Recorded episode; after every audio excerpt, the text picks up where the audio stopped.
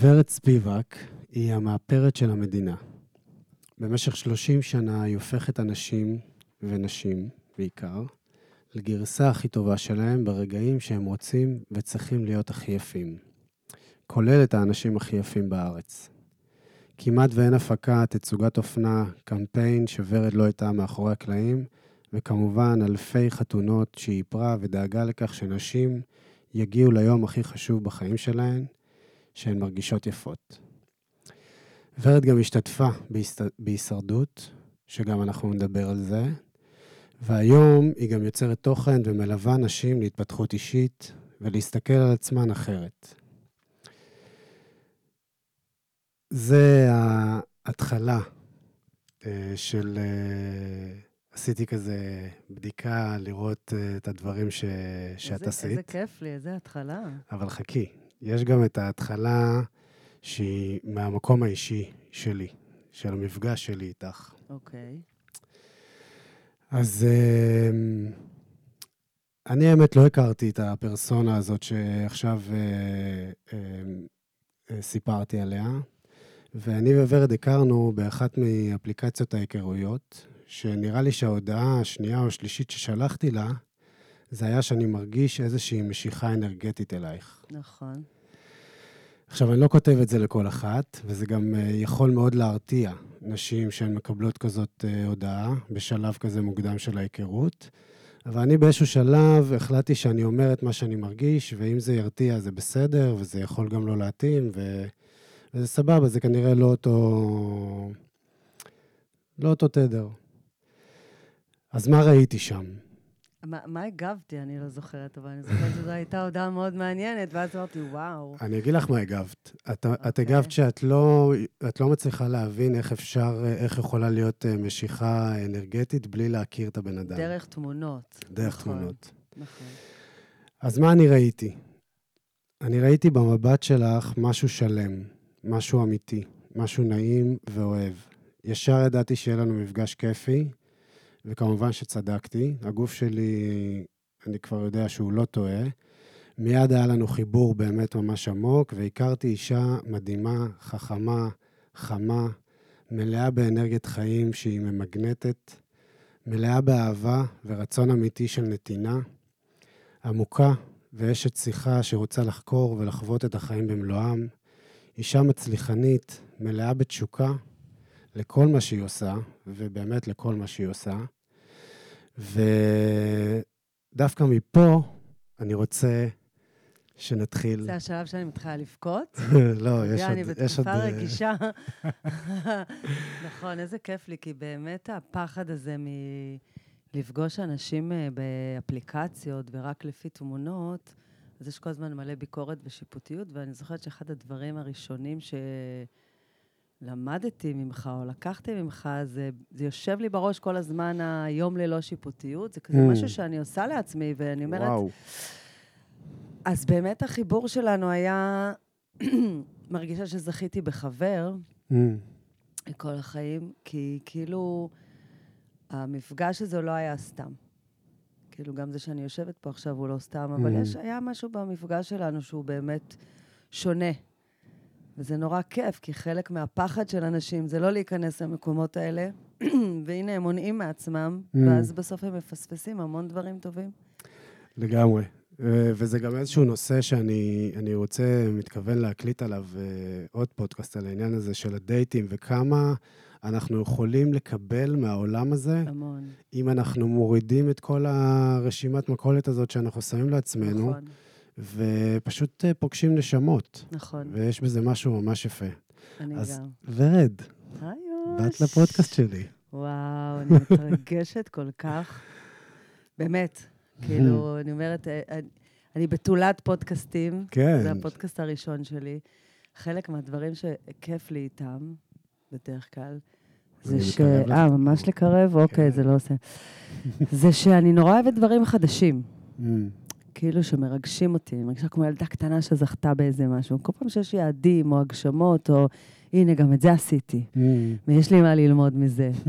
וכבר אני מדמיינת את הפודקאסט שלי, כן. את פרק 103, Yeah. שאני אדבר על אה, מיניות ואביזרי מין בגיל 50. לא, כן. זה דברים שמכניסים את תשוקה, כי כמו שאמרת, זה מעורר אותי, וכל דבר חדש, אני כזה, וואו, איזה כיף לי, זכיתי. מדהים. אז גם אני זכיתי, שאני זה שמארח אותך, נכון. אה, אה, את הפודקאסט הראשון שלך, ואני ממש מתרגש גם, גם אני. אה, וזה כיף לי, כיף גדול.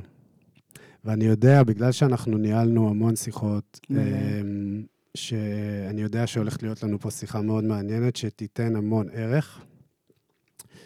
אה, ודווקא אני רוצה להתחיל איתך עם איזשהו נושא שאנחנו בשיחות בינינו לא דיברנו עליו הרבה, אוקיי. וזה באמת העולם של האיפור. שהוא קסם. שהוא מאוד קסם. גדול. הוא הרבה הרבה מעבר למוצרים של מייקאפ וצלליות. הוא, אומן, אה, הוא, הוא עולם אה, רגשי מאוד, ממ, פסיכולוגי מאוד, אה, חיבור של אה, נשים ויופי.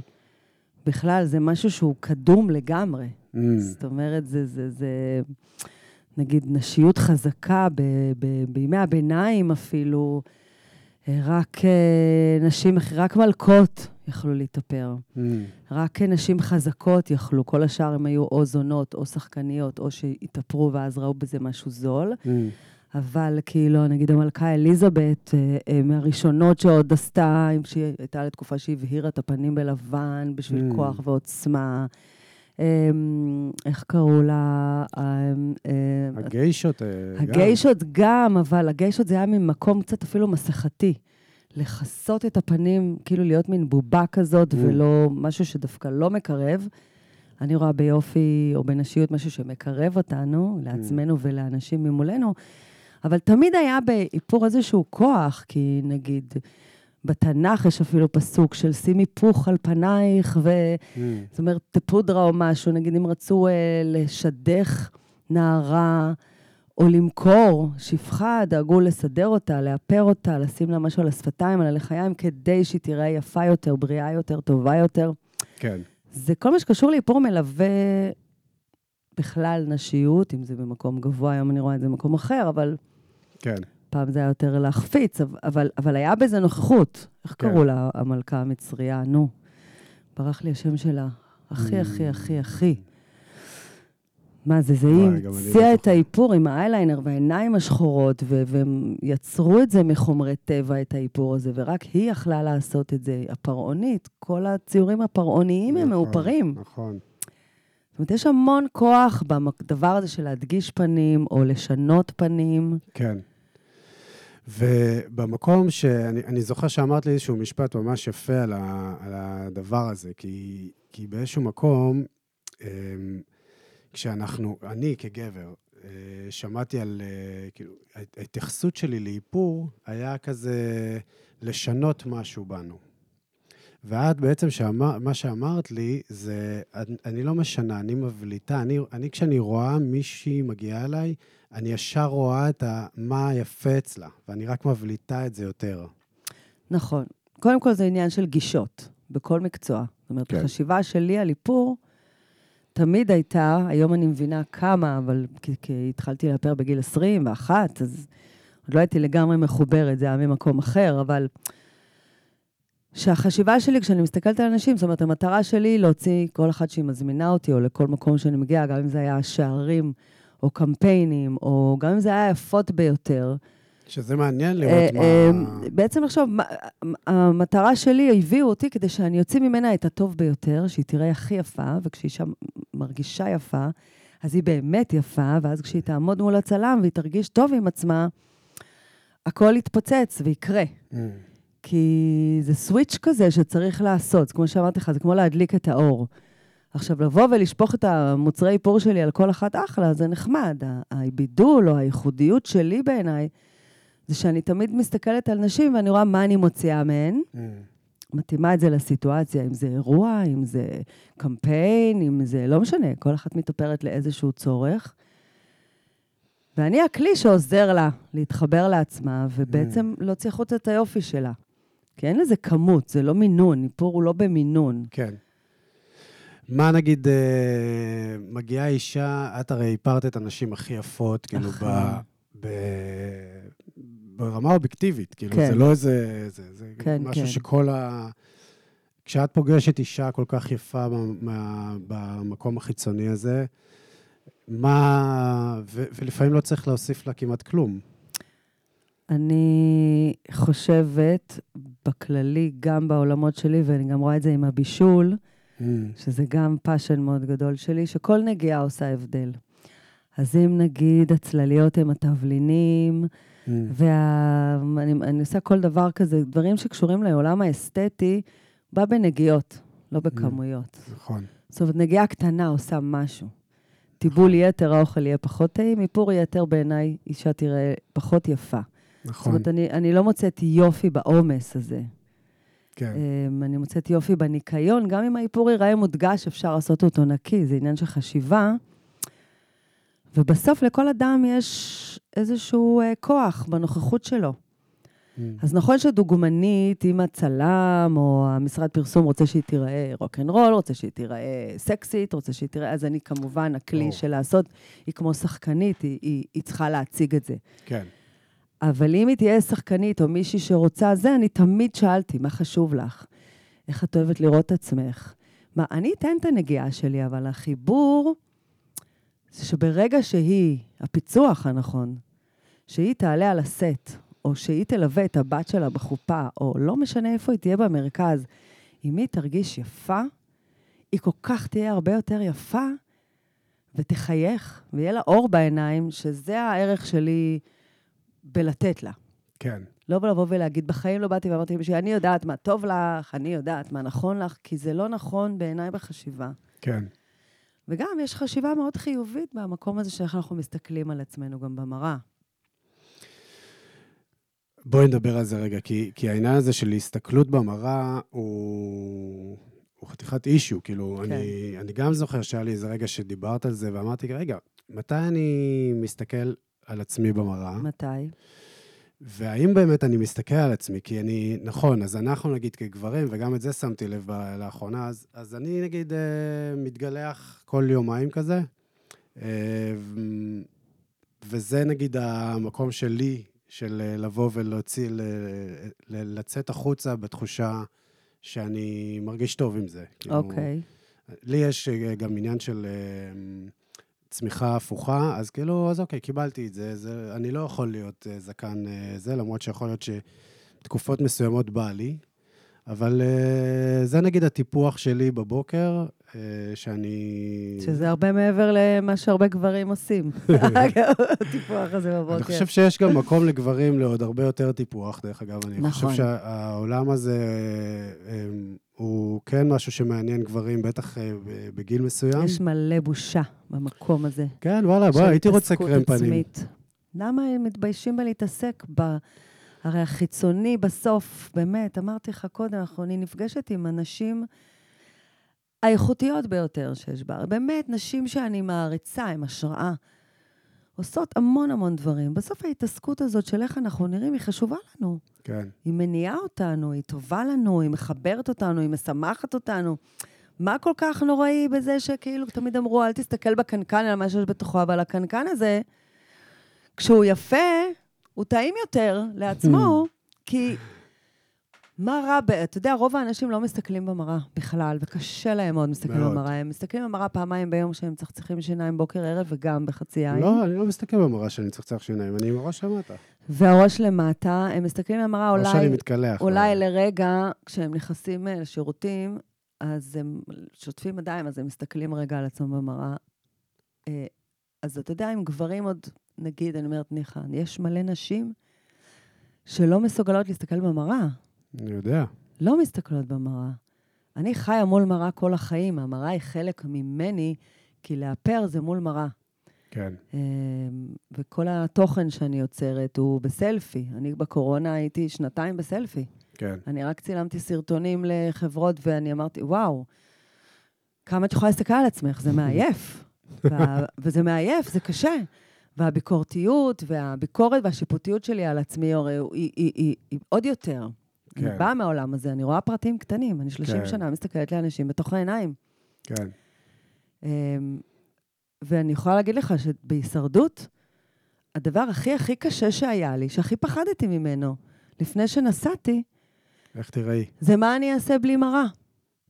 אין לי Mm. מראה, אין לי את האיפור שלי, אין לי את הטיפוח שלי. Mm. הייתי בת 46, לא נסעתי ילדה חמודה, נסעתי למסע אה, ליד אה, ילדות יפהפיות כמו בר זומר, שאני צריכה לקום בבוקר כזקנת השבט ולהסתכל על המלאך המתוק הזה, ולא לראות מראה באיך אני נראית. זה קשה, היה לי נורא. Mm. יותר, מאוכ... יותר מהכל. מדהים. ואני רואה המון נשים, אני, את הסדנאות איפור שלי, אני מתחילה, אני שמה מראות מול נשים עם הדברים שלהם, ואני מתחילה בשיחה. והשיחה הזו היא מכוונת, כי ככה אני מתבוננת ורואה מה אני יכולה לתת לכל אחת. Mm. הרבה, רוב הנשים, או מזיזות את המראה, או משכיבות את המראה, אה, כי הן לא יכולות להסתכל על עצמן, זה המון זמן. אף אחד לא מסתכל כל כך הרבה זמן על עצמו מול מראה, וזה מאוד מעניין לראות את זה. מאוד. זה ממש, ואני גם זוכרת שהייתי מאפרת באמת הדוגמניות היפות ביותר מכל העולם, היו מגיעות דוגמניות. והיו המון פעמים יפות כמו חלום, באמת. וכשהייתי אומרת, תסתכלי עם העיניים קדימה, כי, כי אני צריכה לאפר, המון פעמים העיניים בורחות למטה, למעלה, למטה. להשאיר מבט, להסתכל על עצמך בעיניים של עצמך, זה משהו שהוא... הוא קשה.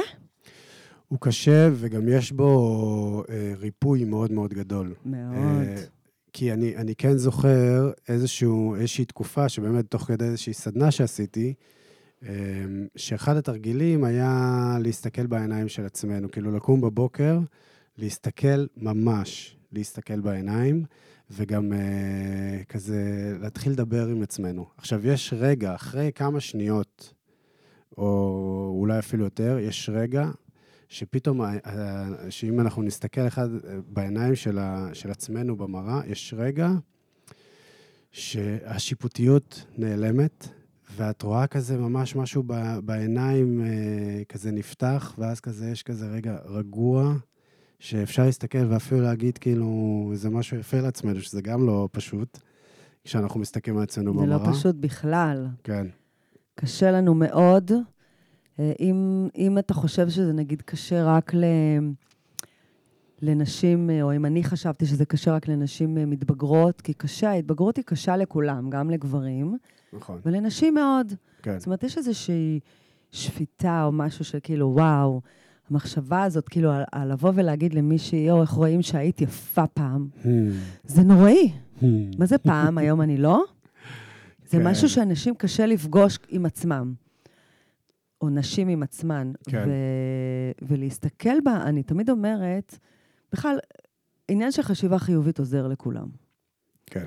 כי אם נקום בבוקר ונסתכל במראה ונגיד, יואו, איך נפל לי פה, ואיך הייתי מרימה מפה, ומה... אין, כל היום, כאילו, אנחנו ב... מתחילים את היום ב... בואי ניתן לעצמי סטירה, יאללה, כן. בואי נתאבד. עילה לי התאבדות, יאללה, כן. בואי נקפוץ מהחלון. כן. אבל אם אני אקום, לפעמים אני מצחיקה את עצמי ואני קמה בבוקר ואני גם אומרת לאנשים, תסתכלי במראה ותגידי, מה אני אעשה עם כל הדבר הטוב הזה? אפילו כשאתה מצחיק את עצמך, בדבר, זה כבר מרים אותך לאיזשהו משהו מחייך יותר. אז אני אומרת שאנחנו כן. קמות בבוקר ומסתכלות במראה, החשיבה היא מיפור מה אני מוציאה מעצמי ולא מה אני מסתירה. כי לכולם יש מה להסתיר. זה, זה, זה, זה משפט מאוד מאוד מיוחד. זה- זה נכון, אבל אני שהוא- חוזרת אליו כל הזמן, כי, זה, מת- כי, כי לנערות עם פיצונים יש כאילו מה להסתיר, ובכל גיל יש משהו שאנחנו לא אוהבים. נכון, גם לי יש. גם לי יש. לכולם יש. אבל, אה, אבל אנחנו... אי אפשר להתייחס רק לזה. זאת אומרת, כן. זה נורא מוריד. כן. את יודעת שאחד הדברים אה, שאני אה, עושה עם, מתי שאני מדבר עם ילדים, נגיד, עם בני נוער, או עם כאלה שאני עובד איתם, זה לעשות רשימה של הדברים שאנחנו טובים בהם. כאילו, רשימת מתנות. ואני זוכר שאני עשיתי את התרגיל הזה, לקח לי המון זמן ל- ל- לרשום דברים שאני טוב בהם. אני כל כך, אם היית אומרת לי, בוא תעשה רשימה של הדברים כן. שאתה לא טוב בהם, היה לך יותר קל. שנייה אני עושה לך את זה. נכון. וואי, אני יושב, טובה כותב, היד כך לא, היד. לא עוצרת. פתאום המקום הזה של לבוא ו- ולעשות הפוך, הרי, הרי כל, אנחנו ככה, אנחנו גדלים על זה ככה, של בואו רגע, בואו נדע מה, מה אתם לא טובים ונשפר את זה. נכון. אני אומר הפוך לגמרי, וזה גם, כל כך התחברתי למה, ש, למה שאמרת, אני אומר, לא, בואו נדע את מה שאנחנו טובים בהם, ונשים את כל הקלפים שם, ו, ופשוט נפרח עם זה. אני אגיד לך, אני, כי לא רואים, אני מחייכת עכשיו חיוך מאוד גדול, כי מצד אחד אני אישה מאוד מודעת, ותמיד ידעתי שיש לי יכולות על. בגדול אני וונדר וומן, פשוט בחרו את השחקנית הלא נכונה לסרט. אה, ביכולות בס- שלי. בסרט שלך בסרט את, שלי אה, אין, אין. וזה בסרט שלי אין. טוב, בכלל בסרט שלי אני כוכבת. אמ, אבל יש לי יכולות על שתמיד היו לי וידעתי. באחד הפודקאסטים שלך שהקשבתי, אתה כל הזמן נותן לזה מילים, נגיד, אין לי, אין לי כותרות לדברים שלי, ופתאום כשיש לי כותרות, אז זה נורא כיף לי. Mm, ויש לך פודקאסט ש, שהוא מאוד מעניין, על אזורי הגאונות שלנו, וכאילו אמרתי, וואו, איזה מגניב לקרוא לזה אזורי הגאונות. אני פאקינג אישה גאונה, כמה אזורי גאונות יש לי ואיך תמיד הייתי שם. איזה כיף לדעת Mm. גם שחייתי לפי זה ויש לזה שם. עכשיו, אה, כל האנשים... מתי גילית את זה? אני חושבת שבשנים האחרונות שאני באיזשהו מסע מאוד רוחני עם עצמי, והמון הקשבה והתבוננות עצמית, ושפיניתי זמן לוורד באמת, ממ, חשבתי כל השנים שאני מפנה זמן לעצמי, אבל לא, שבאמת פיניתי זמן לעצמי, פתאום הבנתי שכאילו מגיל נורא נורא צעיר, אה, זכיתי. כאילו, תמיד היה בי את ה passion הזה להגשמה, ליעדים, להצלחות, ל... אני אראה לכולם מה זה, מין drive כזה ש... שתמיד הוביל אותי. כן. אני רוצה להגיד משהו על זה, אה, כי עולה לי. אה, יש משהו אה, שאנחנו בעצם בוחרים, וגם אני רואה את עצמי במקום שבחר את הדרך שלו בגיל אה, מאוד צעיר, ו- והתחלתי לשאול את עצמי באמת מה היה הדרייב שלי. כאילו, למה, אה, מאיפה זה, מאיפה זה הגיע? אז קודם כל, באמת, הרצון להוכיח היה מאוד מאוד אה, חזק אצלי, אה, שגרם לי בעצם אה, להמון תנועה. עכשיו, ככל שהתבגרתי, הבנתי שהתנועה הזאת, היא, היא היוותה הרבה קושי גם בהוויה שהייתי ב, ב, בתקופה הזאת, כי קושי מאיזה מקום. שכל הזמן אני צריך להוכיח, אז לא היה כן. רגע של זה אה, נורא שקט. רגשי, זה לא קשור, כן. גם אני, גם אני אה, עכשיו מבינה שהמון דברים, ואני מנסה, ואני לא מנסה, אני חושבת שאני אפילו מצליחה לנקות את הרעשים האלה, כן, שהרבה מאוד דברים, זה נורא מעייף להצליח כל הזמן ולרצות להגשים ולהגשים. לפעמים צריך הפסקה, Mm, לעצור רגע. זה נורא מעייף להראות לכולם שהנה עוד מצלחה ועוד הצלחה, זה לא לכולם, או לעצמי. דווקא המקום של להבין מאיפה זה בא. למה? כן. מה הצורך שלי? למה אני צריכה להיות במרכז כל כן. הזמן? למה אני צריכה שכשאני נכנסת, העולם ישתוק וכולם יראו אותי, כאילו אני עכשיו הכוכבת פה? יש בזה משהו גם מעייף. אז זהו, אז אני חושב שלהגשים את עצמנו, זה לא אמור להיות מעייף, אם המניע הוא באמת מגיע מ- נכון. מהמקום שלנו. נכון. כאילו, אה, כש, כשזה איזשהו פידבק שאנחנו צריכים לקבל, אם זה, אם זה חומרי, אם זה הכרה, אם זה זה, שם מתחיל המקום המעייף באמת. אה, ו, ואז באמת התהליך הזה באמת שואב המון המון אנרגיה, אבל, אבל להגשים את עצמנו ממקום אמיתי, זה אמור להיות זה קל. מתנה, כן, זה זה קל קל. גם. בדיוק. איפה זה לא קל? כשאתה מגשים, לי בכל אופן, אם אני מגשימה או מצליחה, ואני יוצאת ואין לי ערך לזה, אני מבינה היום כאילו כמה הערכים שלנו ניהלו אותנו מהיום שנולדנו, וזה ערכים שאנחנו סיגלנו לעצמנו. היום, שאני עושה כזה תהליך ועושה מלא מלא שינויים, ואני בטוחה שנדבר עליהם עוד מעט, ו... ואני מבינה עד כמה אה, עברתי עכשיו איזשהו תהליך לשינוי עם, אה, עם אפי, שהיא יועצת עסקית שאני עובדת איתה, ו, והתחלנו את כל התהליך של השינוי הזה אה, עם מה הערכים שלי, Mm, ווואו, וישבתי עם עצמי והתחלתי לרשום מלא מלא מלא ערכים שלי, ואני אומרת, וואו, יש לי, אני אישה ערכית, יש לי המון דברים שהם מניעים אותי. ואז היא ביקשה ממני לזקק אותם לחמישה. חמישה שהם אני, שהם המהות שלי, כי משם יצמח מה שאני רוצה לעשות. נכון.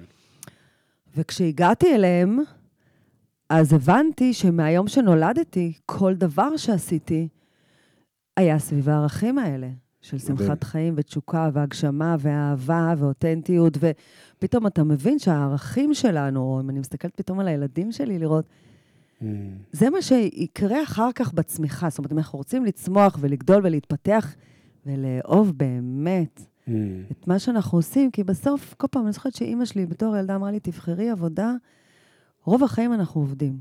כל החיים אנחנו בסוף עובדים. יותר נכון. עובדים מאשר לא.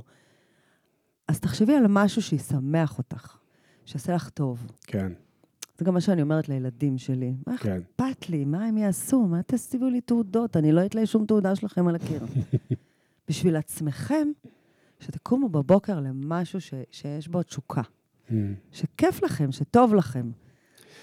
דרך אגב, גם ה, ה, כשאנחנו מוצאים את המקום הזה באמת ובוחרים בו, הוא גם ממלא עוד הרבה מאוד דברים אחרים. זה נכון. לא, את יודעת, יש אה, כזה מחשבה סביב אה, תעשה מה שאתה אוהב, שיכולים לבוא ולהגיד, רגע, אבל זה לא יפרנס אותך, זה לא זה. כן. אני רוצה רגע להגיד משהו בעניין של פרנסה, אולי כי לי באמת זה הצליח, וזה היה גם עניין של טיימינג, ובשנים האלה... הצלחתי מאוד מהר עם האיפור. זה באמת היה משהו מטאורי. אני Mm. גמרתי קורס איפור. אני זוכרת שעמדתי ביום צילום שאיפרתי, עוד הייתי אה, אה, סטודנטית לאיפור בקורס, ואלי, ה- אה, בעלי לשעבר, אה, הצטלם, ועמדתי והסתכלתי ואמרתי, יואו, גם אני רוצה להיות מאפרת על סטים כאלה. אצל יאקי אלפרין, ושירלי בוגנים דגמנה איתם עם להקת פורטרט, וזה היה כזה משהו שעשיתי וואו, ופחות מכמה חודשים כבר הייתי שם בסט הזה, זאת אומרת, כל הזמן דמיינתי וזימנתי לי דברים, Mm. כי רציתי אותם מאוד. ו...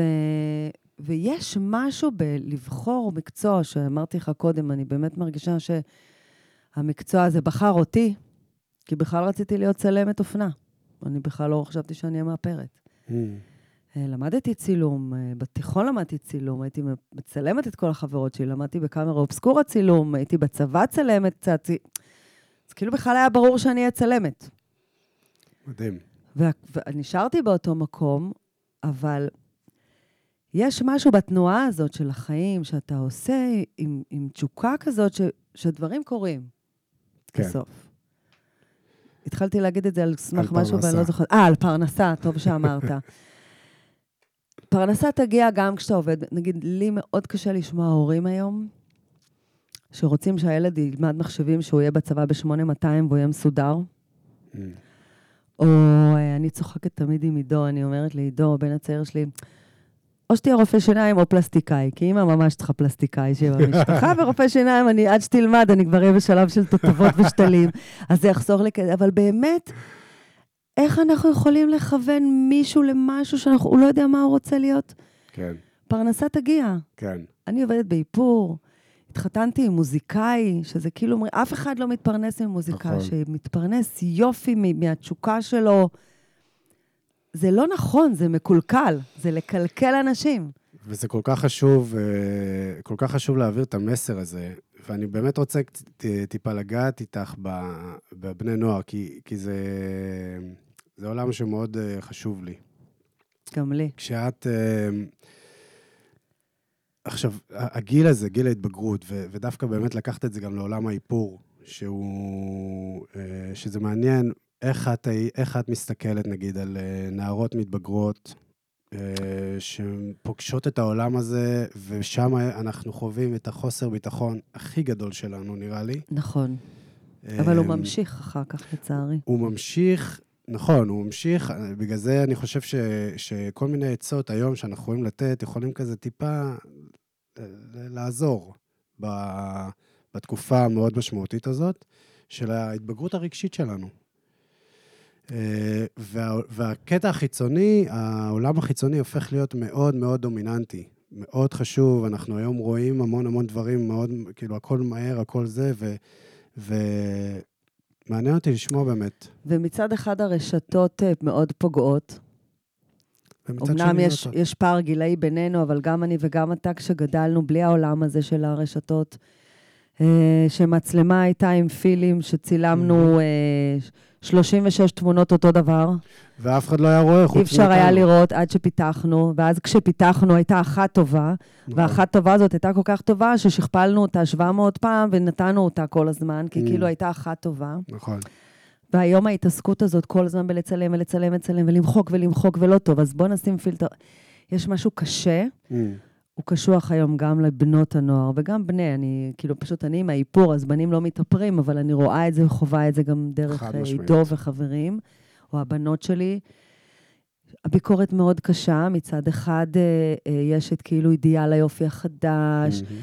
והרבה מאוד נשים מלאות שהן נהיות, שהן אייקוניות כאלה של הדימוי, הדימוי גוף שמדברים עליו. מצד שני, אה, הביקורת הזו היא קשה מאוד.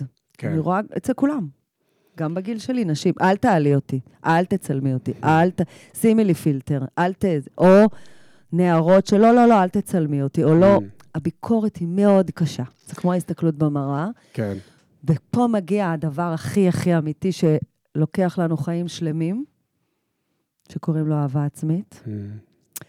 אה, או לא לוקח בכלל, Mm. ולצערי הרבה אנשים באמת לא אוהבים את עצמם מי שהם. אה, וגם אני חשבתי שאני המון שנים באהבה עצמית. תמיד כאילו היה לי ביטחון, ו... וכן, מאוד אהבתי את ורד מגיל מאוד צעיר. אני כן. חושבת שגם כשאין אהבה מגיל צעיר, אתה לא באמת יכול להצליח ולהגשים, אתה חייב איכשהו להתחבר בסוף. ויש המון עבודה על אהבה עצמית, והיא צריכה להתחיל בגיל צעיר, ואנחנו, ההורים, צריכים אה, להנגיש את זה לבני הנוער, כן. לתת להם את המקום הזה. היית ממליצה ל... לילדה בגיל, אה, נגיד מגיל אה, 15, כזה 14-15, אה, להתאפר? אני לא. זאת אומרת, אני מתה על איפור ככלי. אה, עמית ועומר, הבנות שלי, עמית בת 25, עומר בת 21, הן לא מתאפרות בכלל. שמות אולי איזה, באמת, בכלל, כשאומרים הסנדלר יחף, מה, סנד... מה יחף? ערום אצלי. כלום. תסבירי את זה. אני מתה על זה. לא יודעת, הן אוהבות עצמן איך שהן, וזה מדהים, הן יפהפיות. טוב, אני לא אובייקטיבית אולי, אבל הן באמת יפהפיות. אני מתה על זה שהן אוהבות עצמן איך שהן, והן לא... אף פעם לא ניסיתי גם. Mm. לא אמרתי להם, נו, בואי, אני מאפרת. אני... לא. וואו, מעניין. גם בפרום שלהם, לעומר לא היה כי הייתה קורונה והיא שמחה מאוד. וגם עמית אמרה לי, עזבי אותי, אמא." ממש כאילו אנסתי אותה, מה זאת אומרת? לבת שלי יש פרום ואני כאילו, אמרתי לה, ילדות אחרות היו מתות שאימא שלהם, אני גם עושה תסרוקות, אני, אני מחוברת למעצבים, אני יכולה ש... מעצב על יעשה לך שמלה.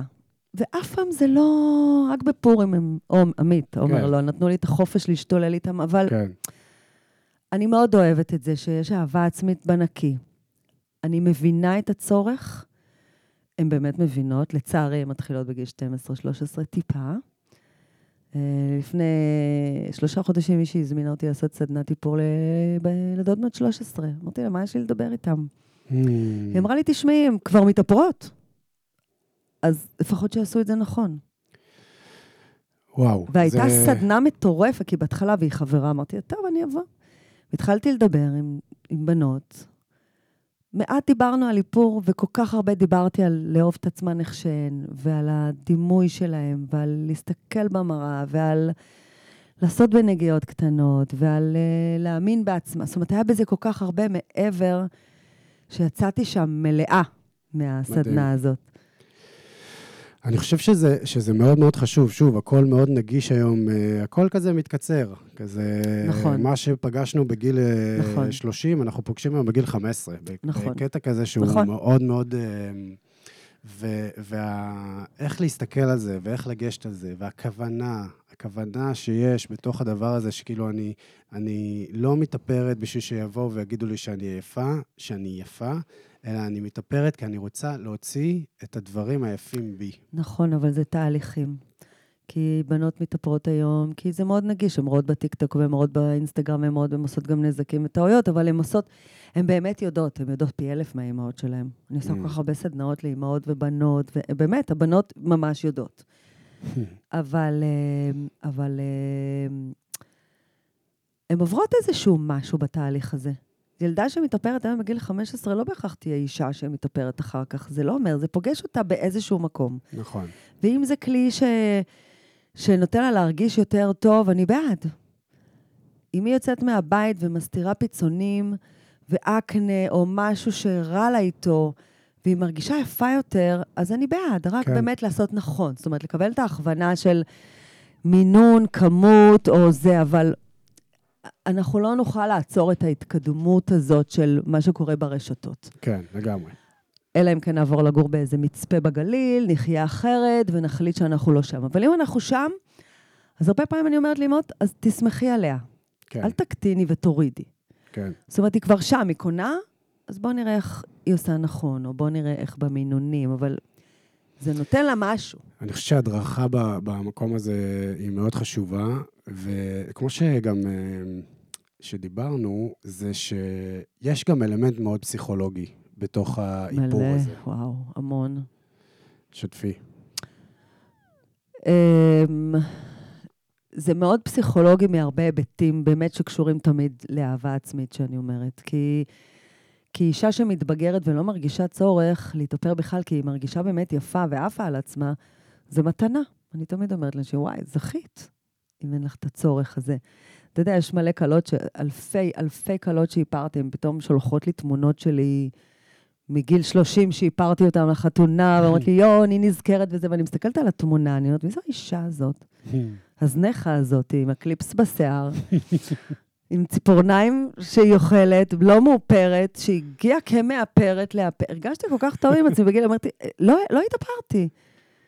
וואו, זה אומרת, מדהים. איך אז בכלל לגשת ככה, להגיע כולך שלוחה, כאילו עכשיו מישהו הרים אותך מהמיטה, לאפר, בשיא הביטחון, שהיום אני לא אעז, כי אני מייצגת משהו מבחינתי, ואני לא Mm. אגיע זנחה כשנשים רוצות לראות אותי בנקי ובעדין הזה, וזה איזשהו תהליך שעוברים.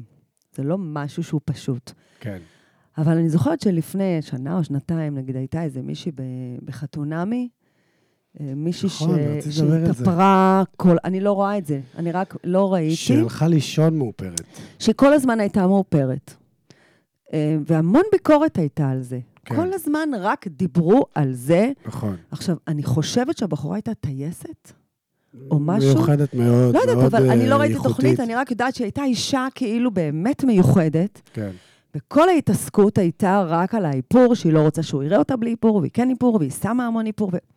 עכשיו, אני אומרת... הולכת ה- לישון עם- עם האיפור. המעטפת הזו שלה, זו מעטפת שהיא עוטפת כן, את עצמה באיפור, המסכה הזו במרכאות, אני אומרת, כן. שהיא שמה לעצמה, נותנת לה כוח ל... היא כאילו מסתירה משהו, או מוציאה משהו, אני אומרת הרבה פעמים שאנחנו כאילו מתאפרות, אז אנחנו רואות שאנחנו מוציאות החוצה, או מגלות החוצה משהו אחר. ואמרתי, כאילו, בלי לראות אותה, די כבר עם הדבר הזה. יש פה אישה אינטליגנטית, חכמה. זה יושב על משהו. כן. שמפריע לה. והיא, וזה נותן לה כוח, ואני אומרת, זה העוגן שלה. כן, כל אישה יש עוגן. נכון. העוגן מבחינתי הוא משהו שהיא צריכה אותו בשביל להתקיים. נכון, וזה, וזה בעצם מביא, ו- ויפה שהעלית את זה, כי מה שרציתי גם להעלות, זה בעצם מביא את הצד השני של, ה, אה, של האיפור, כאילו, שהוא משהו הרבה יותר עמוק. מאוד כאילו, עמוק. הוא לא, הוא לא רק עניין של איך אני זה, אני, אני כמו שאמרת, כזה מסכה במרכאות, אני, יש משהו שהיא עברה, כנראה. היא עברה משהו, הוא מכסה גם פצעי עבר, הוא כמו פלסטר בדיוק. של משהו, או... היא צריכה את זה, ואם היא צריכה את זה, הביקורת של תורידי, תורידי, זה לא עניין של אף אחד. וזה גם עוד משהו שנראה לי עצה מאוד חשובה לגברים, אה, שאני נגיד נפלתי במקום הזה, אה, כי הגרושה שלי נגיד היא אישה מאוד יפה אה, וללא איפור. כאילו, אני תמיד הייתי אומר לה שאני הכי חושב, אני חושב שהיא הכי יפה שהיא לא מאופרת. אבל זה כל הגברים אומרים את זה. הכי יפה טבעי, הכי יפה אז טבעי. זה, אז זה משהו שנגיד, צריך להבין גם מה זה עושה גם לאישה, שנגיד אוהבת להתאפר, רוצה להתאפר, ברגע שהיא מאופרת, אז המבט היא ישר אומרת, הוא, הוא, הוא רואה אותי פחות יפה היום. נכון. שזה לא באמת זה מחמאה. גם, זה גם לא שלכם באיזשהו מקום. זה כמו, סליחה, אצל גברים זה הלוואה. יש גברים שמלווים, מלווים, שיער? מלווים שיער מצד אחד לצד שני. אני לא, דרך אני אה, לא? עברתי את השלב הזה, אני דילגתי עליו. טוב מאוד. אין דבר יותר מחריד מזה. לטעמי. כל דבר שאני אגיד לאנשים כייעוץ, זה, אני אגיד לטעמי. זה עושה לו משהו. כן, זה מכסה לו זה משהו. מכסה, נכון. זה, ש, זה משהו שגורם, זה העוגן שלו, זה גורם לו ל, ל, למשהו שעושה לו טוב. הרי הוא קם, הרי כל דבר, אני אומרת, גם בגד. נכון. לי אישית מאוד קשה עם נשים גדולות, מלאות, שהולכות עם מכנסיים קצרים וחולצת בטן והכול יוצא החוצה. לטעמי או לדעתי זה לא אסתטי, ותמיד יש ביקורת. אבל בסוף, אני אומרת, אם מנקים רעשים, כל אחד שיוצא מהבית, גם אם הוא לא באמת מתבונן, אבל הוא עובר, עושה איזה קריצה מול המראה, היא הסתכלה, היא ראתה מה היא לובשת, היא לבשה את זה, אף אחד לא הכריח. זה שלה. ואם אם נוח לה וכיף לה וטוב לה, זה שלה. זה אפילו מדהים. זה שלה, אני, אני מקנאה בה. כן, אני מקנאה בה, כי אני באה ממקום של... אה, כן. זה, המקום הזה שכל הזמן להסתכל מה האחרים, או המון, יש עכשיו מין, אה, לא עכשיו, כבר הרבה שנים, גברים, גברים שהולכים לעשות אה, השתלת שיער. מהמם, שיח שלם יכול להיות סביב הדבר הזה. מהמם. הוא דה פאקר, זה מה שהוא רוצה? שיעשה מה שטוב לו. זה מה. שיגרום לו לקום בבוקר ולהרגיש טוב עם עצמו? מי אני או האחרים בכלל שצריכים להגיד לו... כן, מה אתה עושה או לא עושה. אז בסוף זה עניין של מינונים. נכון, כל דבר זה כאילו, אם אתה עושה מוגזם, הוא נראה פחות טוב, ואם אתה... נכון. ואת יודעת, בסוף, בסוף, אה, אני חושב שמה שאנחנו בעצם, אה, אה, כאילו, גם כשהתחלת לדבר על אהבה עצמית, אז אה, יש איזשהו אה, רגע יפה כזה, שהוא רגע שאנחנו ממש כמעט ולא מתעסקים באיך שאנחנו נראים, במה אנחנו לובשים, ב, ב, בכל, ה, בכל הדבר הזה. מי לא מתעסק? רגע. אנחנו חיות את זה. רגע. ו- ואנחנו נכנסים רגע פנימה, ומתחילים להבין שהאהבה היא באמת, היא, היא, היא מתחילה מבפנים נכון. ומוקרנת החוצה, נכון. ואז שם הכל הופך להיות יותר יפה, גם האף השבור שלי, נגיד, ש, שפתאום הסתכלתי וראיתי עד כמה, זוכר שאמרתי לך, יש לך שני צדדים שכאילו, נכון, אתה בכל צד נראה אחרת. כי נכון. כאילו, באמת, התווי פנים שלנו, הדברים שאנחנו עושים, אבל אז כאילו המקום הזה, עם, עם, ה, עם ככל שהתחלתי לאהוב את עצמי ב, במקום באמת עמוק ופנימי, אז כשהסתכלתי על עצמי ברמה החיצונית, אז הדברים שמאוד הפריעו לי, אה, כאילו קיבלו איזשהו, כזה, שוחררו נמנום. קצת, כן. כזה, אוקיי, זה גם סבבה, עברת פה משהו, כאילו, נכון. זה, זה חלק ממי שאתה, כאילו, כמו כל צלקת שזה, זה חלק נכון. ממשהו שעברתי, כל... אה, אז, אז... כן, אה, למרות שאומרים כל הזמן, קיבלתי כל קמת, אה, כל קמת שלי הוא עם אהבה וזה, אז לא אוהבת אותם, Mm. ואני שמחה למלא אותם מדי פעם, הכל טוב. אה, לא, אם יש פתרונות ואפשר, אז למה לא גם? שוב, המינון הוא חשוב, כל דבר שהוא לא במינון נראה רע. נכון. אבל אה, עדיין יש משהו שהוא תהליך. אני לא חושבת שמישהו יכול לאהוב את עצמו באמת בגיל מאוד צעיר. אה, דווקא היום שאני פוגשת אנשים, שאני הולכת לכל הסדנאות שאני עושה, ריטריטים, מדיטציות, ימים כאלה של לנשום קצת ו- ולקבל פנימה, ופתאום כשאני רואה אנשים צעירים, Mm. בני 20 ו... בריטריט האחרון של מאיה שהייתי, הייתה בחורה בת 23 ששיתפה, ו- וזה היה כל כך מרגש, ואני אומרת, אמרתי לה, איזה כיף לך Mm. שזכית בגיל כל כך צעיר להבין מדהים. את נכון. הדרך הזאת, כי אנחנו פוגשים את זה, אני פגשתי את זה בגיל 40 פלוס. שזה דרך אגב היתרון של, מה ש, של התוכן הזה שקיים היום בחוץ, נכון. כי, כי יש גם הרבה תוכן טוב. מלא. הרבה תוכן טוב, מלא. עם כוונות טובות, ו- נכון. ואני חושב שזה באמת מביא גם את הידע הזה ל- נכון. לשם. אני רוצה שנעבור. יאללה, בוא נעבור. אני יכולה לדבר על איפור אין סוף, אני, כי זה קסם. אני יודע. ואני כל הזמן אומרת לנשים אה, שפסיכולוגים או, זה, או אנשים שמטפלים, הם מטפלים מבפנים החוצה, ואני מטפלת בנשים בחוץ. מבחוץ פנימה, כי אני באמת מוצאת קשר ישיר בין איך שאנחנו נראים לאיך שאנחנו מרגישים, כולם בכל גיל. וכולם יפים.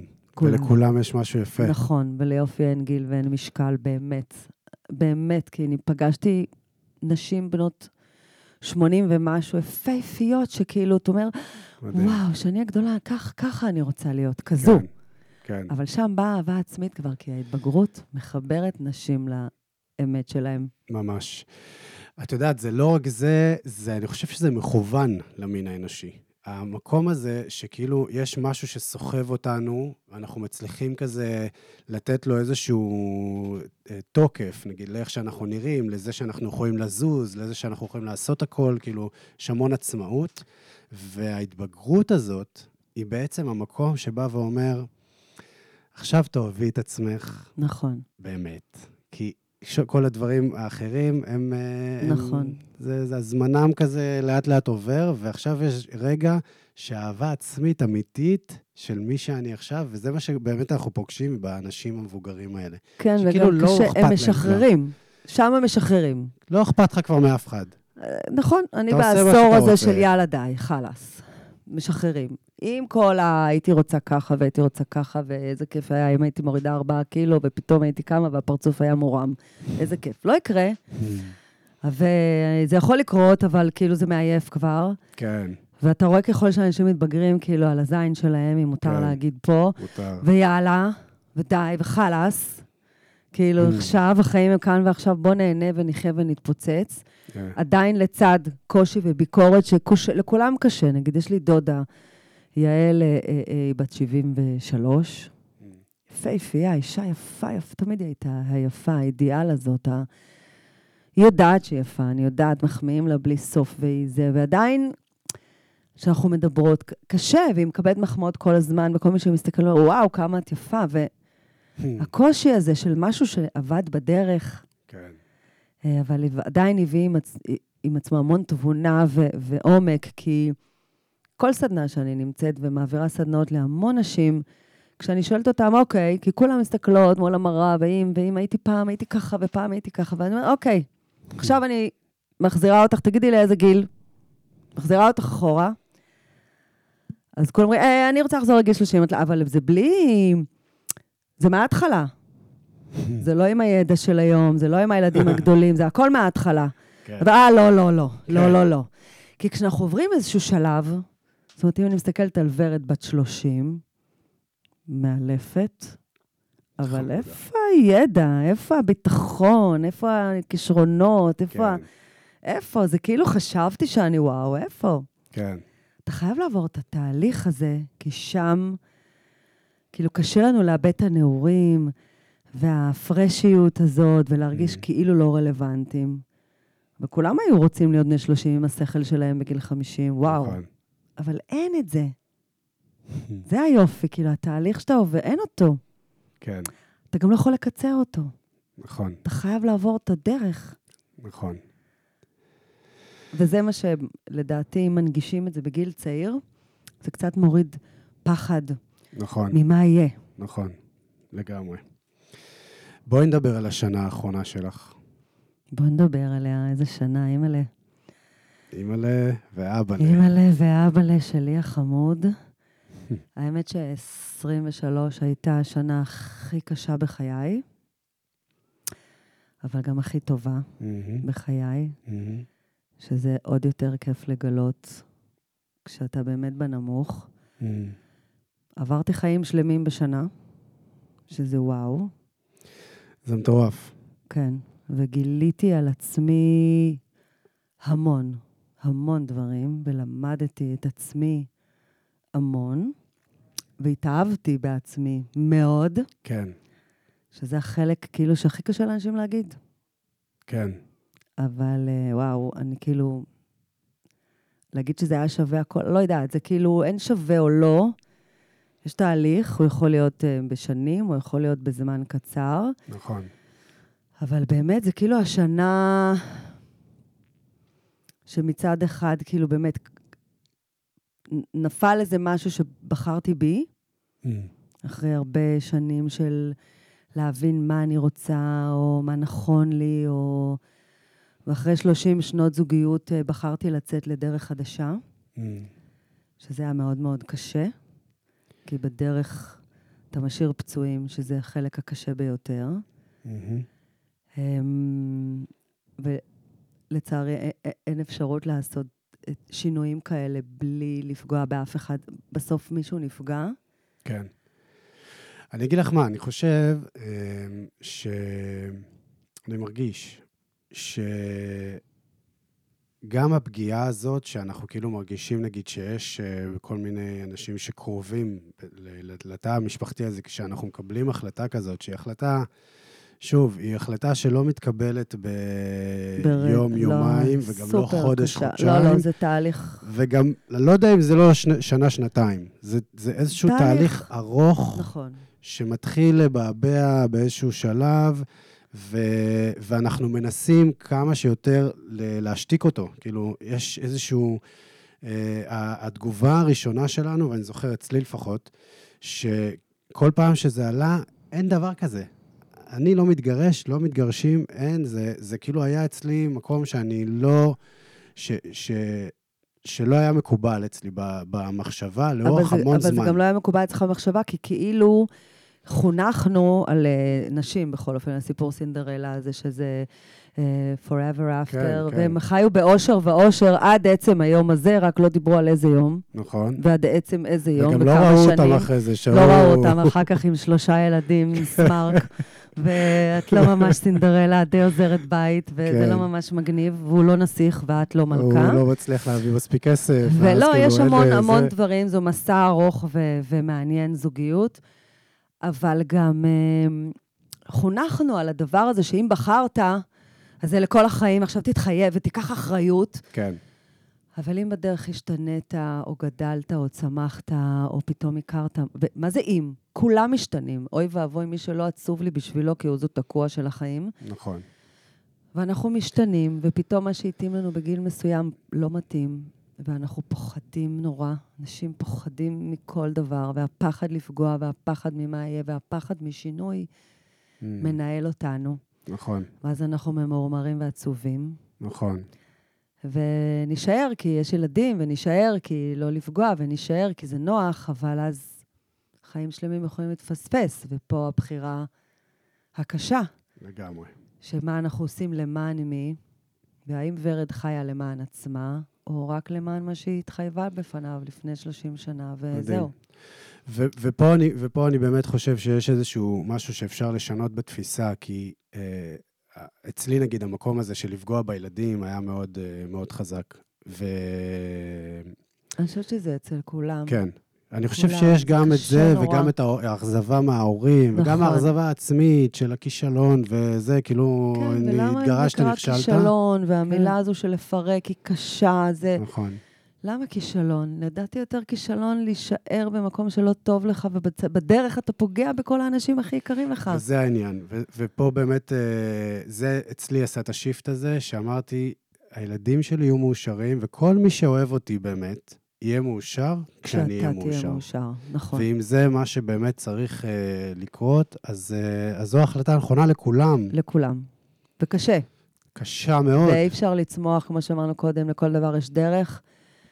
אי אפשר להגיע לשום יעד בלי איזושהי דרך כן. לעבור אותה. זאת אומרת, גם אם אני תמיד הייתי, אמרתי לך, מגשימנית מגיל חמש, אני, החלום הראשון שהגשמתי, כשאני חושבת אחורה, היה בגיל חמש. Mm, רקדתי בלט, אמ, אני הייתי בת חמש, אחותי לדעתי הייתה אז בת שמונה, אולי הייתי קצת יותר גדולה, ואז פתאום נינה, המורה רוסייה, שהייתה ממש עם המקל, מרביצה לנו הרגליים, ממש מזה של פעם באה ואמרה, השנה אנחנו עושים את אגם הברבורים. mm. היינו 40 בנות. כל הבנות ירקדו ביחד את אגם הברבורים, אבל רק ארבע יהיו ברבור שחור. עכשיו, חזרתי הביתה ואני אמרתי לאמא שלי, אני רוצה להיות ברבור שחור. אמרה לי, אבל ורד, את מהצעירות, ויש רק ארבע, אז היא, של... היא כאילו ניסתה להוריד לי את העניין של, ה... שלא של, תתאכזבי. ה... של האכזבה שעם זה. אמרתי לה, לא, לא, אמא, אני אה, ברבור שחור. עכשיו, ברור שהייתי ברבור שחור, אחת מהארבע. Mm. מה זאת אומרת? כי אני רציתי לראות את עצמי עם הבגדים, כי היא הסבירה לנו איזה בגדים יהיה לנו, ואיך אנחנו ניכנס ועם הריקוד, והיא הראתה לנו את התנועות שאני לא יכולה לראות, ואמרתי, מה זאת אומרת, אני חייבת להיות ברבור שחור. וואו. ואני זוכרת, לצערי אין לי וידאוים או משהו שלי ברבור שחור, והבגד, ואני. זוכרת את עצמי לובשת את הבגד, כי היינו רק ארבע מתוך ארבעים, מדהים, ברבור שחור. והיום אני מסתכלת ואומרת, וואו, זה החלום הראשון שהגשמתי. מדהים. כאילו, אין דבר שרציתי, או שאמרו לי, או הציבו בפניי אה, זה שהוא משימתי, שלא אמרתי, אה, מה זאת אומרת? ברור. ופגשת אכזבה בדרך? כן. כן, בטח. ברור, יש, כמו שלשחקנים באודישנים, אז יש, הם מתאכזבים, מתאכזבים, בסוף זה מתפוצץ, אז גם, אה, גם בהפקות גדולות שרציתי לעשות, ובחרו אולי מאפרת אחרת. כן. היו המון פעמים שכאילו הרגשתי שאני כמו sidekick של הגדולה יותר ממני, ואני ממלאה סותמת חור. אה, יש אכזבות, ברור, אבל תמיד לקחתי את זה למקום, אוקיי, פעם הבאה הם יסתמו את החור שלי. כן. ככה זה צמחתי. תמיד נתן אה, drive. תמיד נותן לי drive, כאילו, הדברים ה... כשחשובים לי. זאת אומרת, שאני יודעת שאני אצמח מהם. כן. וגם בש... גם בשנה הזו, נגיד, כשהתחלנו, אני אחזיר אותך, כי זה נראה לי יותר מעניין. כן. אולי לא, אבל כשדיברנו. על, על השנה הזו, אז באמת אה, הפרידה מהבית היא הייתה מאוד קשה, רגשית, לכולם. אה, בשלב הזה של הפרידה גם נפרדתי מאבא שלי, מהמם. שהוא חלה בסרטן וב-COPD, שזה מחלת ריאות קשה, וידעתי, זאת אומרת ש... מה, עכשיו את עוזבת? שאת גם מטפלת, כאילו, שאת כבר בזה, אה, והפרידה ממנו הייתה גם מאוד קשה. תהליך כזה קשה, אבל מהממת. נגיד, הייתה לי איתו שנה מדהימה. ואני גם זוכרת שאמרתי לו. אמרתי כן. לו, אבא, תקשיב, אנחנו יודעים מה הסוף, לצערי. אמ, זה יכול להיות נוראי שכל היום נשב ונבכה ומר גורלנו, וזה יכול להיות אה, שכל יום נהנה ממה שיש לנו ביחד. וכל יום שאני באה, והייתי שם כל יום, ובישלתי לו, ואני רוצה שיצא לי משהו מהיום הזה, כי אתה עוד Mm. מעט הולך. אני רוצה שיהיה לי זכ... עוד זיכרונות או עוד דברים. הוא אומר לי, מה את רוצה? הוא לא היה בן אדם שמדבר יותר מדי. ו... מהמם.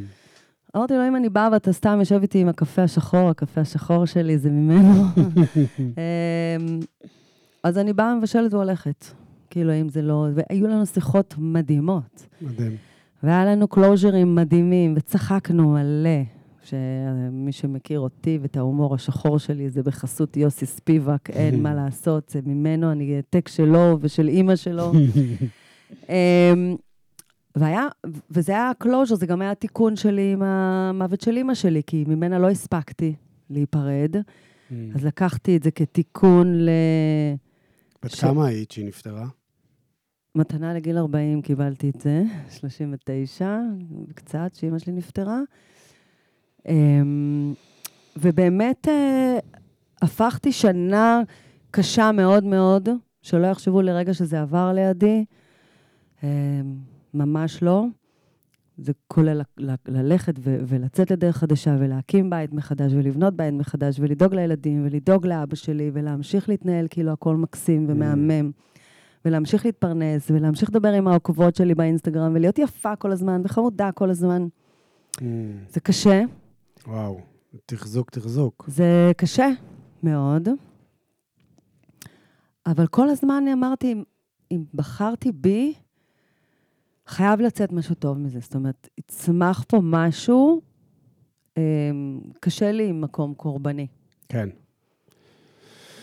תספרי לי קצת יותר על לנו, אה, על, ה, על הפרידה הזאת. ש, כי, כי כשדיברנו בינינו לבין עצמנו, זה, זה מאוד מאוד ריגש אותי, הדרך שלקחת את זה וגם הפרידה מאבא שלי, מאבא. וואו, אני יכולה לבכות גם עוד מעט. זה גם בסדר. שגם לא בכיתי הרבה זמן ואני בתקופה רגישה Mm. של להוציא ולנקות, שזה פשוט נורא כיף. איך פעם פחדנו מלבכות, והיום אני רק אומרת, יואו, איזה כיף זה לבכות, כמה זה מנקה. אני אגיד לך, אני אגיד לך רגע למה, כאילו מה... מה שקרה שם, קרה שם משהו ממש יפה, כי כאילו ידעתם שזה הולך להיגמר. ו... ומשהו ב... בידיעה הזאת גרם לכם לקחת את המערכת יחסים הזאת לאיזושהי נקודה אחרת. שהיא כאילו, כמו שאמרת, נכון. כאילו, בוא, בוא נדבר, בוא ואנחנו מפספסים המון את ההורים שלנו. נכון, אה, מלא. מלא. אני חושב שזה אחד הפספוסים הגדולים. ו- ומה שקרה לך, ואני חושב שזו המתנה הכי גדולה שאפשר לקבל, שכמו שאת אומרת, כאילו, לא היה לך את זה עם אימא, נכון. זה שידעתם. ועכשיו כאילו, אין איזה... אין דרך חזרה. כן, כאילו, אנחנו לא נעביר עכשיו את הזמן. מסכה. לא, זה, תראה, אני זוכרת שאחרי שאימא שלי נפטרה, וזה גם היה מאוד קשה, אמ, בכלל להיפרד מהורה זה קשה. זה טבעי אבל קשה. לקבור הורה, אבל זה קשה, הפרידה הזו, כי המון דברים צפים ועולים, ואתה עושה קלוז'רים אחרי, ולקח לי עשר שנים להבין שלא באמת נפרדתי ממנה, Mm. שזה גם תהליך שעברתי וזה גם היה מדהים. ולכן איתו ידעתי שזה לא יקרה. ואני זוכרת שהייתי אומרת לחברות, כל הזמן שאומרים לי, אמא שלי עצבנה אותי, אוף, אמא שלי כן. זה, והייתי אומרת להם, תקשיבו לי טוב. חלום שלי, Mm. שאימא שלי תתקשר אליי עכשיו, ואני אגיד לה, אין לי זמן לדבר איתך, אבל אני ממש רוצה. אבל הקווים לגן עדן דפוסים, אין, Mm. לא מתקשרות. כן. אל תסתכלו על זה, כן היא קרצייה, כן היא נודניקית, כן, גם אני אימא קרצייה, אני יודעת, אני גם אומרת לילדים, טוב, אני יודעת שאני... זאת אני, אבל כן. קחו מה שיש, אל תסתכלו על מה שאין. כן. כי כשאין, אז אין. זה חסר. זה חסר בכל רגע. בכל, לכל אחד יש, אני בטוחה, גם לך מערכת יחסים עם ההורים. כל בן אדם יש לו מערכת יחסים. כל החיים שלנו זה המערכות יחסים שלנו עם ההורים, המהות שלנו. כן, הפתרונות, כל מה שאנחנו רוצים לגדול ולצמוח, זה מאיך שגדלנו. נכון. ועם אבא שלי, קודם כל, אבא שלי היה טיפוס בו, באמת, כאילו, אחד האנשים הכי מצחיקים. אמ, והיה, והוא היה איש שתקן, לא מביע רגש. אני לא חושבת שהוא אי פעם אמר לי, אני אוהב אותך. אני משתדלת להגיד לילדים שלי על בסיס יומי, אני אוהבת אותך, מהמם. אוהבת אותך. מהמם. כאילו, כל הזמן. לפעמים אני עם אימוג'ים, בא להם להקיע עליי כבר מרוב שאני כאילו פתטית להם, אבל, אבל הם, אנחנו לא, לא אמרו לנו את זה, לי נכון. לא אמרו. נכון. והוא לא ידע. זאת אומרת, היה לנו את הקטע שלנו במקום הזה של, אה, היה לי אליו חיבור תמיד. הוא היה איש קשה וזה, אני היחידה שהוציאה ממנו הכל. Mm. אני ידעתי לגשת אליו, אני הייתי פרוחה שלו, ורדונה שלו, אה, הייתי מתיישבת לו על הברכיים, והוא היה מגרד לי בגב. זה היה החיבוק הכי גדול. אני יושבת עליו, והוא היה מגרד לי בגב. זה, זה היה החיבור. לא חיבק, לא נשק יותר מדי. ואני צוחקת כי, כי כל פעם, כי גם כשעכשיו, בשנים האחרונות, הוא היה יושב בזוריק בבית קפה עם חברים, Mm. אז הייתי באה לפגוש אותם, את כל הזקנים האלה שיושבים ומסתכלים על צעירות, דור המפקדים של פעם. כן. הייתי באה, מתיישבת עליו על הברכיים, אני בת 50, הוא בן 75. אומרת לו, אבא, גרד לי בגב. תגרד לי בגב. אגב. הפרידה שלנו, ממש ברגעים אחרונים אחרונים, Mm. זה שהוא חיבק אותי שאני גרד לו בגב. זה Mm. ממש היה רגע אלוהי מבחינתי, אה, קשוח, Mm. אבל ה- מה שהצלחתי להוציא ממנו בחצי שנה הזו, שהוא היה בבית, בכורסה, מחובר לחמצן ומחכה, פשוט Mm. יושב ומחכה למות. כי אין מה לעשות, יושב עם החמצן. אה, זה כל פעם לקלף ממנו עוד משהו ועוד משהו. והשיחות העמוקות שהצלחנו, שהצלחתי להוציא ממנו תוך כדי שאני אה, שותה איתו קפה ומעשנת איתו סיגריה. תוך כדי, הפסקתי לעשן מאז כמובן, Mm. תוך כדי שאני משחקתי איתו רמי קוב. איך הוא אהב לנצח, אז הייתי מאתגרת אותו, אז זה היה מטריף אותו, Mm. שאני מנצחת, וזה, וכאילו ממש היה עניין, כאילו הוא ילד קטן. שיחות על החיים שלו בתל אביב. הוא נולד בתל אביב, אבא שלי, זה מעניין. כן. ילד בשנות ה-50 מסתובב בעיר, הוא, הוא למד בבית ספר שהילדים שלי למדו. מטורף. אה, אז לשמוע ממנו סיפורים, אה, אה, דיברתם על, ממנו. ה... על המערכת יחסים שהיה לו עם ההורים שלו? דיברתי איתו. לא ברמה כזו, אבל פתאום הבנתי כמה הוא היה ילד בודד, Mm. וכמה, אתה יודע, בגיל הארבע אבא שלו נפטר, אז חווה נטישה. וואו. ואז כשהוא היה בן 10 או 11, סבתא שלי לא היה לה כוח, אז היא שמה אותו בקיבוץ. וואו. שוב שמו אותו באיזשהו מקום. האיש החסום, נטול הרגש הזה, הגיע מאיפשהו, המקום ברור. של להיות אהוב או לא אהוב. אז אתה פתאום מבין למה הוא כזה או לא כזה, ומאפשר, אני אפשרתי לו לדבר על דברים שהוא לא דיבר. אני מדהים. למשל חושבת, הוא עכשיו יש 50 שנה למלחמת יום כיפור, והוא נלחם, והוא איבד הרבה חברים במלחמה, והוא עבר שם וואו. המון דברים. עד היום הוא, עד היום כבר לא כאן, אבל עוד שבועיים זה שנה, Mm. שזה איזה closure, הפודקאסט הזה בשבילי. כן. שהמלחמה גם עשתה בו שינוי מאוד גדול. אני זוכרת שאימא שלי גם הייתה אומרת, אני בטוחה שיש לו פוסט-טראומה קשה מאוד ממלחמת יום כיפור. שלא אובחן... אה, שלא אובחן מעולם, שאני יודעת שהוא ויתר על חלומות מאוד גדולים שלו בשביל המשפחה, Mm. שזה גם, זאת אומרת, המון דברים שאתה מגלה, ונורא כיף להיפרד ככה, אתה נפרד במין שקט כזה של... הוא באמת עשה הכי טוב שהוא יכול בשבילי, וזה מה. שהוא ידע לתת. ואני אומרת את זה לילדים היום. אני עושה הכי טוב שאני יכולה, מדהים. אה, ולא תמיד זה מספיק, אבל זה מה שאני יכולה. זה כן.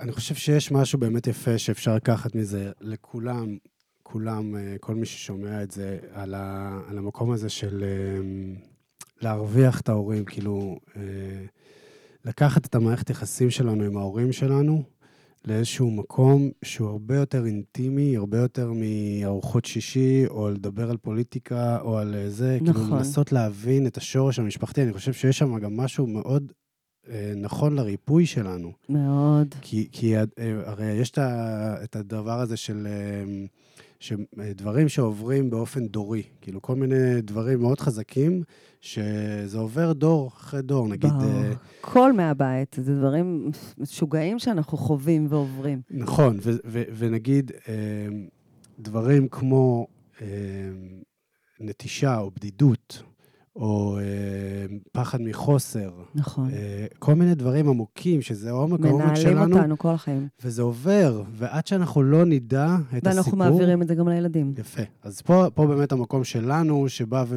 ויכול לקבל החלטה, אבל זה רק אחרי שאנחנו באמת ננהל את השיחות האלה איתם, נדע מה הם עברו, מה, באיזה, באיזה קשיים, קשיים הם פגשו, שאנחנו נוכל לבוא ולהגיד כאילו, נעצור רגע.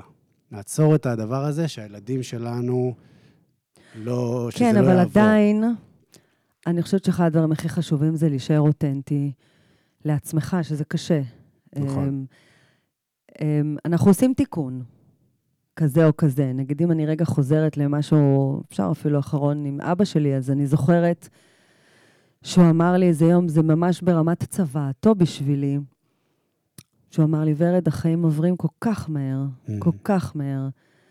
ופתאום אתה מוצא את עצמך יושב על הכורסה עם חיתול ו... עם חיתול, שזה הפחד הכי גדול שלך, Mm, מחובר לחמצן, ומחכה שמישהו ייקח אותך.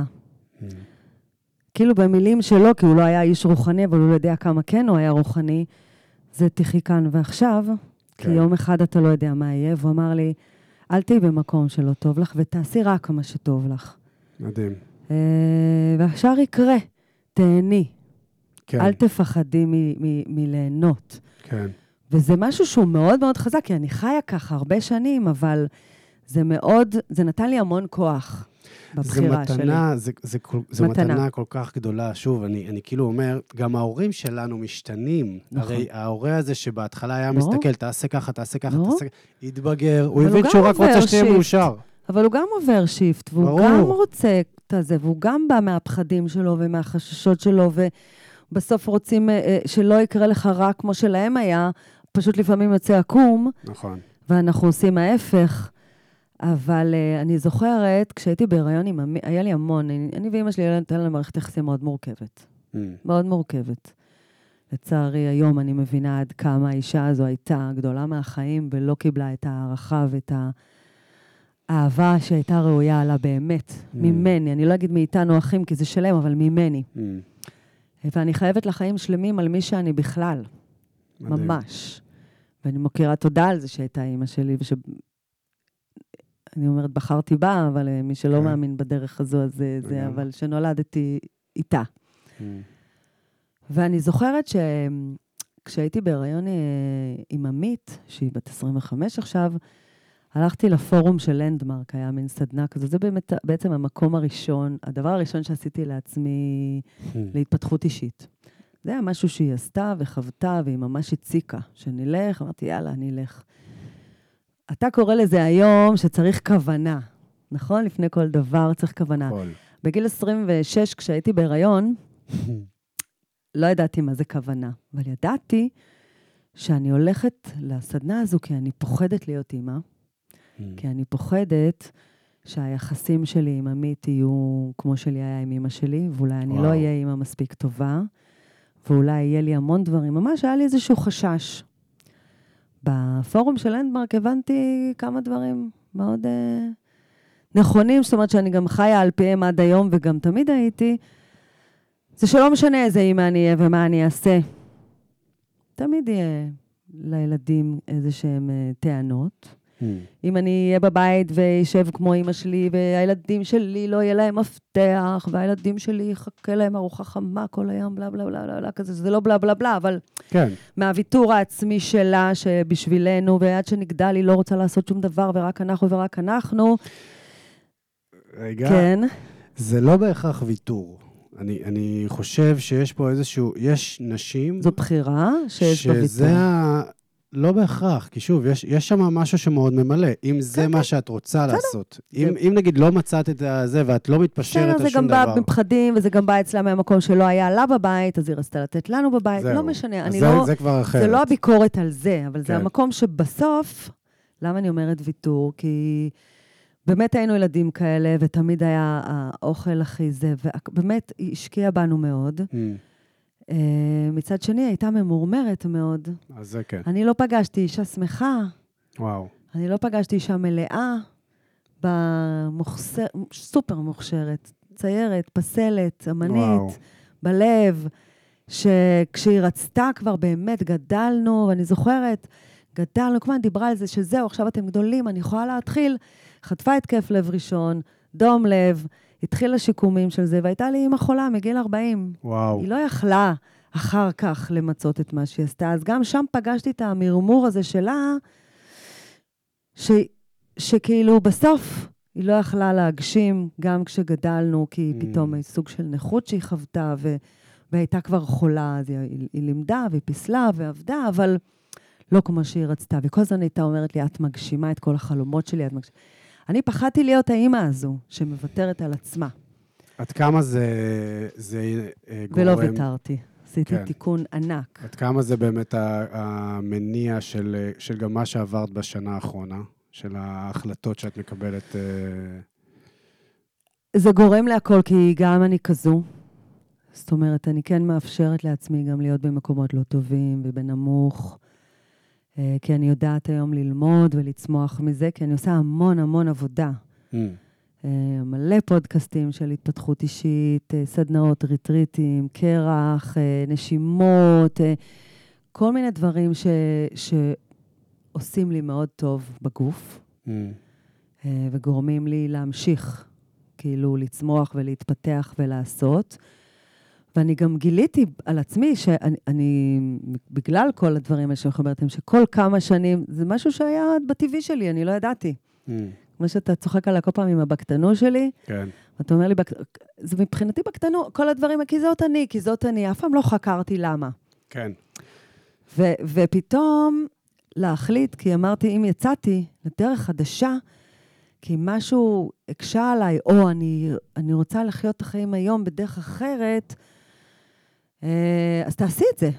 Mm, כאילו, תצמחי, תשני, תתפתחי, תגשימי. אה, הגשמות זה משהו שעושה כל כך טוב, גם אם הן פצפניות, בדיוק. קטנטנות, זה לא חייב להיות משהו גדול.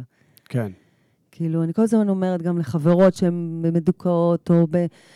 יושבות בבית, אומרת לה, צאי החוצה, צאי החוצה. כן, משהו יקרה, תפגשי מישהו מעניין, תעשי משהו נחמד. יושבת בבית כל היום ולהגיד אם ואם, ופעם הייתי ופעם לא הייתי. אז למי אנחנו חיים? כאילו, אני לא חיה פה בשביל הילדים שלי. ברור שאני רוצה להיות איתם כמה שיותר, ו... ולהיות שם בשבילם, והם אהבת חיי הכי גדולה. כן. אבל אני חיה בשבילי, כן. ואני רוצה שזה יהיה וואו. אני לא יודעת מה יהיה הגלגול הבא שלי, אם יהיה, מה. כאילו. ברור שיהיה, יהיו מלא. יזכה מי שיקבל. אבל, אה, אבל אה, עכשיו, כן. כאילו, בוא נחיה, בוא נהנה. אז מה בעצם אה, את... כאילו, במה השתמשת בתקופה הזאת? כי, כי שוב, את מדברת פה על תקופה שהיא סופר סופר אינטנסיבית וקשה. כאילו, מאוד. לעבור גירושים לבד, זה תקופה מטורפת, נכון. ואת פה מדברת על לעבור אה, פרידה מאבא, ולא סתם פרידה, כאילו, זה נכנס לעומק של זה, כאילו, את העמקת. זה לא רק פרידה, זה שתי פרידות. זה שתי פרידות משני גברים מאוד מאוד משמעותיים בחיים שלי. שעם אחד צמחתי וגדלתי, ועם אחד הביא אותי לעולם. אה, זה כפול. זה מאוד קשה, אבל אחד חיזק את השני מבחינתי. פרידה אחת חיזקה לי את השנייה, כי הפרידה מאבא שלי, אה, שהבנתי עד כמה אנחנו צריכים באמת להיות בטוב עם עצמנו, וחבל לנו לפספס את Mm. החיים. אז יכולתי, דווקא מהפרידה מאבא שלי קיבלתי יותר איך לא לשקוע, Mm, איך לא להיכנס למקום הזה. איך, הנה, אפשר למות באמת, ואפשר לחיות כמו מת, וואו, ואני בוחרת לחיות מדהים, בעוצמות שלי, בהכי שאפשר. מדהים. כי יש הרבה אנשים שאני יודעת, ואנשים שאני גם מכירה, שחיים ליד החיים שלהם. מלא. ואני לא רוצה לחיות ליד החיים. אני החיים. זה, זה חבל שאין פה משהו שיקליט את זה, כי זה... זה לא הוקלט? לא, זה מקליט רק בקול, אבל הייתי רוצה שזה יהיה גם uh, באיזשהו uh, סרטון כזה, כי זה היה כל כך מדויק. Uh, ודרך אגב, אני, אני יודע מה זה לחיות ליד. כאילו, אני חייתי את ה... גם, כש, גם כשדברים ברמה החיצונית נראו כאילו אני חי, התחושה האמיתית שלי זה היה לחיות ליד. ו...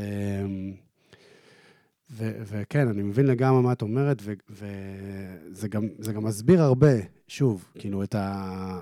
איך, איך הצלחת להתמודד בתקופה הזאת. כאילו, זה, זה הסביר את זה מאוד יפה. קודם כל, נעזרתי ברשת אה, ביטחון של חברות שהן מתנה לחיים, שבורכתי. זאת אומרת שאני מסתכלת ואני אומרת, וואו, כאילו באמת אני עטופה באהבה. אה, אני זוכרת שבלוויה של אבא שלי, היה איזשהו רגע שהרמתי את העיניים כשעמדתי לידו, והרמתי את העיניים, הסתכלתי מסביב, וכל החברות שלי היו שם מולי, כולם, Mm. וכל החברים שאוהבים אותי היו מולי, והרגשתי מוגנת מדהים. ועטופה, שאתה מסתכל ואתה ממש באנרגיות מרגיש שכאילו כולם כאן בשביל לחזק אותי, וזה היה מאוד חזק ועוצמתי, כי הייתי תוך כדי פרידה, וקשה נורא להיות במקום הזה. אמ, שזה נותן הרבה כוח, ולאפשר לאנשים לעזור. יש אנשים שלא אוהבים לקבל עזרה ולא יודעים. נכון. לא תודה, צריכה משהו, לא תודה, לא נכון. תודה, לא, אני בסדר. תקבלו עזרה. כאילו, אני אוהבת לתת מאוד, אתה מכיר אותי, אני אוהבת לתת ולבשל ולפנק ולהקשיב ולתמוך, וכאילו זה, אני מטפלת. ב- ב- ב- במהות שלי אני מטפלת. כן. מטפלת מרצה, אבל זה פודקאסט אחר. אבל אני מטפלת. ופתאום, אבל אני לא מתביישת לקבל. אני אוהבת לקבל. אני רוצה, זה- זה- מגיע לי לקבל. זה דרך אגב, יש לי גם פודקאסט על זה, שזה פודקאסט שאני מאוד ממליץ לשמוע אותו, על העניין של הבקשת עזרה, כי אני גם מאוד מתחבר לדברים שאת אומרת, כי אני חוויתי אותם כבן אדם שמאוד מאוד היה קשה לי לבקש עזרה. לגברים יותר קשה מנשים. נכון, נכון.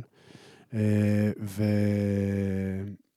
ו... ולא הייתי מבקש. כאילו, הייתי, היה מאוד קל לי ל- לתת, שזה גם, את יודעת, זה גם איזשהו משהו שהוא לא כזה אמיתי. כי אם אתה לא יודע לקבל, אז גם הנתינה שלך היא פחות אמיתית, היא פחות אותנטית. כי אתה כאילו כזה... נכון. אז הקבלת עזרה, במקום לראות את זה כמקום של חולשה, ראיתי את זה כהזדמנות לצד השני אה, לקבל גם, כי הרי אנחנו יכולים לקבל ככל שאנחנו נותנים, נכון? אם אני נותן לך, אה, ב, אני, את מאפשרת לי לתת לך, אז בעצם את מאפשרת לי גם לקבל. לא, לאו דווקא ממך. נכון, נכון, יש אבל... איזה אה, יש סיבוב איזשהו כזה סיבוב יפה. כזה, נכון. אה, אני חושבת שתמיד ידעתי לקבל. אני אוהבת, יש אנשים שנורא אוהבים לתת מתנות, נורא קשה להם לקבל. מהמם. מתה על לתת ומתה על מתנות. אוהבת, אוהבת. כן. כאילו, הפינוק, למה לא? זה משמח. המקום הזה של להיות פתוח שני צדדים, זה לצא, להוציא ולהכניס, לתת ולקבל, הוא עושה, הוא, הוא מפתח אותך. אז לגמרי את אומרת שאחד ה... קודם כל, המקום הזה של לייצר לעצמנו רשת. כי שוב, כן. כאילו, אני מנסה כזה לקחת את הדברים האלה ש... אני חושבת שרשת ביטחון, אני חושבת שלהאמין בדרך. זאת אומרת, אה, כמו שאמרנו קודם, אה, אתה לא ביום מתעורר ואומר, טוב, אה, טוב, סיימתי 30 שנות אה, זה, מה הדבר? לא, Mm, ממש לא. זה ממש. תהליך שגובה מחיר, שהוא קשה, שהוא עוצמתי, שהוא מעציב, שאתה, אם אתה כבר עושה אותו, זה רק בשביל לצמוח ולהתפתח, כי אחרת אין טעם. ממש. לדברים האלה, והם חייבים לבוא עם, ויש דרך. כל דבר שעשיתי בחיים, ואני יודע, ואני באמת, באמת אומרת בפה מלא עם המון גאווה, אני אישה מצליחנית, ש- שכשחברות אומרות לי כל דבר שאת נוגעת בו זהב, ככה אני מרגישה, כי ככה אני רוצה, אבל זה לא קרה לי ביום אף פעם. מהמם. אני עבדתי כל כך קשה כן. בשביל כל דבר שהגעתי אליו, וגם הילדים המדהימים האלה שיש לי, מדהימים, שאנשים אומרים לי, אני עושה טפו טפו, אפילו אני לא מאמינה בזה, זה. שכל הזמן אומרים לי על הילדים, איזה ילדים יש לך? בוא, עבדנו מאוד קשה Mm, בשביל שזה יקרה. mm, כל דבר הוא דרך. אני לא מאמינה בקיצורי דרך, כי בקיצורי דרך זה לא נקי, זה לא טהור, זה לא אמיתי. כן, זו לא הצלחה אמיתית. כן. ו... והאדמה שאתה חורש היא אדמה שמצמיחה, כן. והזרע שתשים הוא הצמח שייצא, ואם תשקיע בו, אז הוא אמרה זאת שהורסת כל עציץ וכל פרח. אפילו קקטוס הצלחתי להרוג, אבל, אה, אבל, אה, אבל, אבל כן, בסיפור כן. מאחורי זה, זה נשמע טוב, זה סקסי כזה. חרשתי זה- זה- אדמה. זה ואני- מאוד מדויק, דרך אגב, זה מאוד מדויק. אמ, זה, זה כל הזמן להיות בעשייה, כי אני זוכרת, אם אני חוזרת רגע, כששאלו אותי על אה, הישרדות, כל בן אדם, ש- כשחזרתי מהישרדות, שאלו אותי, קודם כל אמרו לי, איזה אמיצה, איזה אמיצה, איזה אמיצה. נגיד, תמיד הייתי ורד אמיצה, כי זאת אני, אבל אף פעם לא נתתי לא את. הכותרת. לא היו לי כותרות. בוא נגיד שעד השנה הזאת לא היה לי כותרות. פשוט חייתי. בלי כותרות. כן, יש משהו מגניב בכותרות האלה, הן מזקקות לך. כן. זאת אומרת, גם מילה, גם, אה, גם פתאום שמישהי אמרה לי להתבונן, תשהי ברגע שלך. אה, פתאום אני, זה פתאום נותן לך איזה משהו. כן. או תסתכלי על עצמך רגע. כל מיני דברים שאומרים לנו, יש לה כותרת, פתאום היא מקבלת משמעות. עד, עד עכשיו היא לא הייתה עם משמעות. נכון, אבל כן היה משמעות, ברור, פשוט אני לא ייחסתי לזה ברור. את החשיבה הזאת. ו... והישרדות היה לפני שש שנים. והיה לי ברור אה, שאני באה, זה היה משימתי מבחינתי, הגשמתי. זה היה טיול אחרי צבא שלי. Hmm, לא היה לי. בגיל כן. 20, הכרתי את אלי, אה, ישר פוצצתי בקריירה משוגעת, תוך שניות זה נהיה, אז לא היה טיול אחרי צבא רציני כזה. ואז התחתנתי, ואז עשיתי ילדים, וגדלנו והתפתחנו במלא, בקריירה ושיגעון וטירוף וטירוף וטירוף. ופתאום, בהישרדות, 26 שנה אחרי, אני מוצאת את עצמי, וגם לקח לי כמה שנים להבין את זה. שם לא חוויתי את זה. hmm, שם הייתי עוד פעם ורד שבאה להצליח. hmm. שזו פעם ראשונה בחיים שאני לבד. לא, לא, אין לי בן זוג לידי, אין לי ילדים לידי. זו פעם ראשונה בגיל 26 בחיים שלי שאני מחליטה, בוחרת, מתקדמת, מצליחה רק עם עצמי, נקייה מכל דבר, Hmm, בלי ש... אני אגיד במרכאות רעשי רגע, בלי ביקורת, בלי שיפוטיות, בלי למה זה, למה לא אמרת ככה, למה כן אמרת ככה, למה... רק אני קמה ושורדת עוד שלושה ימים עליי, ועוד שלושה ימים מנצחת ומנצחת ומנצחת. והיה בזה משהו כאילו, וואו. בגיל 46. כן. המדיטציה הראשונה בחיי חוויתי בהישרדות. Hmm, הייתי הכי צינית לגבי הדבר הזה. וואו. הכי לא מחוברת לעולם, כאילו לעולמות האלה. אני היום מבינה שכל החיים עבדתי מהנפש ומהלב ומהרוח, אחרת לא הייתי המאפרת הגדולה הזאת. אה, ושם קרו לי דברים שקודם כל הייתי מסתובבת על האי, על המקום הזה שאין בו כלום ושום דבר, טבע. ויודעת שאני בגן עדן, ומחפשת את אימא שלי. הולכת ויודעת שם, מרגישה אותה כל הזמן איתי. אימא שלי הייתה איתי במשחק הזה כל הזמן. הרגשתי את הנוכחות שלה שם. יכולים להגיד משוגעת, יכולים להגיד, ממש, ממש זוכרת שהיו רגעים שנתי, הבן ברית שלי, שגם אבא שלו נפטר, ודיברנו על זה שם, אמרתי לו, בוא נצא לעשות סיבוב ולחפש את ההורים, הם פה. היה מסתכל עליי, אמר לי, וואו, את אישה משוגעת. אמרתי לו, טוב, ברור שאני אישה משוגעת, אני בהישרדות. ואני גם זוכרת שכל המשימות שזכיתי בהן, אה, וזכיתי בלא מעט משימות בעונה שלנו, היו משימות אה, של, אה, של כאילו אינדורנס, קוראים לזה משימות לא פיזיות, זה מנטליות. כן.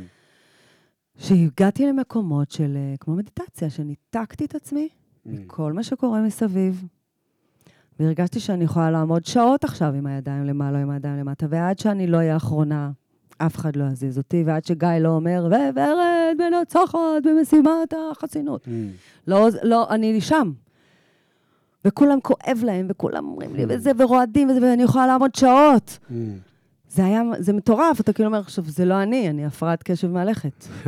לשבת רגע עם עצמי, זה כאילו משהו שלא... המון דברים קרו לי ב...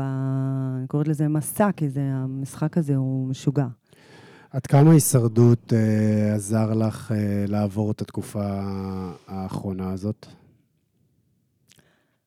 הישרדות, חוץ מזה שזה ריאליטי, וזה ערוך, ולא תמיד הכל כמו שהיה, ובלה בלה בלה, כל הדברים האלה, כשגיא כל הזמן אומר על השטיח לכל השורדים, תזכרו שהאחרים, אף אחד לא יבין את מה שאתם עוברים פה באמת. Mm. אה, והחיים שלכם לפני המשחק ואחרי המשחק הם לא אותו דבר. זה מאוד צודק. עוברים שם משהו. Mm. אני חושבת שבגלל שהייתי זקנת השבט, אני הייתי על תקן השורדת המבוגרת, היא שונה מאנשים צעירים, נגיד בר זומר הייתה בת 23, ניקולה הייתה בת 20, אני הייתי בגיל של אימא שלהם. Mm-hmm. שהם חווים, רק יצאו מהבית, הם עוד לא חוו כלום ושום דבר.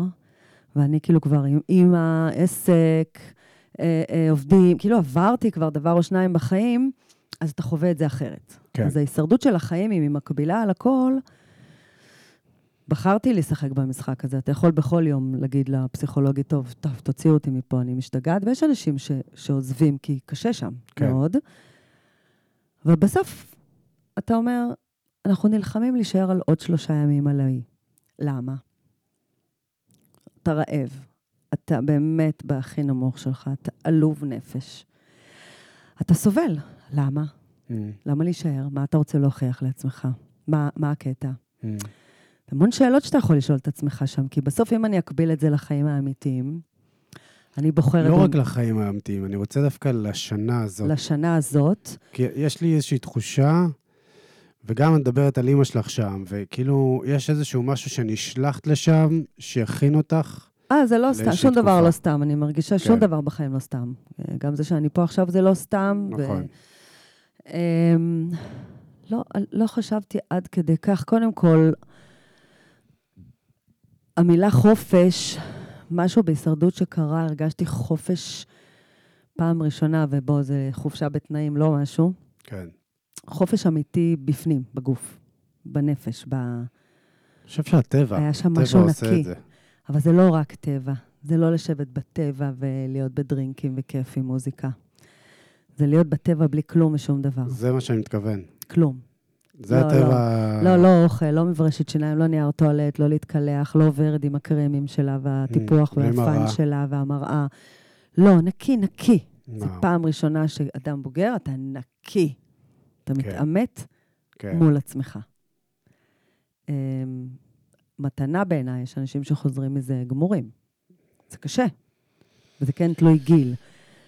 למדתי המון דברים על עצמי שם, שאני יכולה להגיד מאוד עזרו לי גם בשנה הזו, על היכולות המנטליות שלי, על, אמ, על השקט שאני יכולה להגיע אליו, על הבחירות, גם שם, לשרוד, זה להיות, זה בחירה. Mm, זו בחירה להיות שם. מדהים. אתה יכול לגרום לאנשים להדיח אותך, זה לא בעיה. להתפוצץ למישהו מול הפרצוף ולגרום לו לעשות עליך סיבוב, זה הדבר הכי קל שם. כן, לשרוד זה החלק הקשה. כן. אז למה אנחנו עושים את זה שם ולא בחיים האיטיים? למה שם פתאום מתרגלים להיות בלי אוכל, בלי סיגריות, בלי קפה, בלי בגדים, בלי שירותים, בלי זה, והם לרצות להמשיך להיות שם? למה? מה זה חשוב כל כך? מה זה משרת? Mm, למה שזה לא ישרת אותי כשיש לי את השפע שלי? mm, ב-. בלעשות את זה. אז, אז אני אומרת, אם כבר בחרתי לטלטל חיים שלי ושל אנשים שלצידי, שאני אוהבת, משהו גדול צריך לצאת מזה. אחרת למה? כן. אה, זה מה שמניע אותי. זאת אומרת, אני ידעתי שאם אני מגשימנית, ואני אישה שלא פוחדת כמעט מכלום, אני רוצה לפחד לפעמים. אני אומרת, בא לי לפחד. Mm, אנשים אומרים, אני פוחד, אני פוחד, אני פוחד. הילדים קנו לי מתנה ליום 50 צניחה חופשית. איזה אימא מקבלת? מה- החלום שלי היה לקפוץ ממטוס. mm, באיזה קטע? למה אני תמיד צריכה להרגיש בעוצמות? אני הבנתי, גם הישרדות. יש נשים שבשביל, הם ילכו למלכת המדבר, הם יתפודדו. לא, מה זה מלכת המדבר? לא, וארץ סביב צריכה הישרדות. mm. מה זה זה? לא, אני חייבת אקסטרים. זה גם יושב על איזה משהו שאני צריכה להבין. למה אני צריכה שזה יהיה בעוצמות כן. כל כך גדולות? אמ, כל דבר, הצלחות, העבודה שלי, זה חייב להיות הכי טוב. זה חייב להיות מדהים. זה חייב להיות תסריט של סרט. Mm, אה, אמ, לא יודעת מאיפה. מתנה. איך אתה אומר? אה, אמ, מתנות שאנחנו מקבלים? וואי, קיבלתי מלא, למה שאני לא אהנה מהם? כי אני זוכרת בפרק הדחה שלי, שהיה מאוד דרמטי בהישרדות, והם ערכו את זה מאוד דרמטי. שלושה פרקים הייתה ההדחה שלי כבר. אני בעצמי מסתכלת, מתבוננת בטלוויזיה, אמרתי, יאללה, שיעיפו אותי כבר, נו, יאללה, כמה זמן מורחים את זה שהם מעיפים אותי. ואמרתי שם, כשיש סצנה שם בפרק, שרואים אותי, הקלטתי סתיו, ורואים אותי הולכת עם התיק, כאילו כבר זהו, שחררו אותי מהאי, כי פרשתי בסוף. הרי, לא יודעת, אני אראה לך פעם. פרש, בסוף פרשתי אוקיי. במשימה, וקמתי והלכתי, עזבתי את המשחק. כן. שלושה ימים מהגמר. ו, ו, ואמרתי שכאילו, לחלומות אין גיל, ומי יחליט Mm, מתי אפשר ומתי אי אפשר? לא בספר שלי. מדהים. והם ממש שמו את זה כשאני הולכת, כי, כי אין גיל לחלומות שלנו. כאילו, מה, אז עכשיו אני בת 52, אה, בואכי 53, אז זהו? Mm, ממש לא. עכשיו זה הזמן שלי להתפוצץ. כאילו, הילדים שלי גדולים, אני לא לוקחת לחוגים, אני לא מחזירה מפה, אני לא הולכת... עכשיו עשיתי את שלי, אני יכולה לעשות עוד. מדהים, וזה בדיוק ה... באמת השלב הבא, שכזה נכון. אה, הייתי נכון. רוצה שתדברי עליו, זה לאן האהבה, כאילו, שוב, אנחנו, הפודקאסט הזה זה פחד ואהבה, כן, ויש איזושהי תנועה שהאהבה לוקחת אותנו. נכון. וזה מאוד ברור, כאילו, ברגע שאנחנו בוחרים באמת בעצמנו ובדרך שלנו, ואנחנו מצליחים באמת אה, לפעול ואני גם אומרת, צריך לקחת את הפחד באהבה.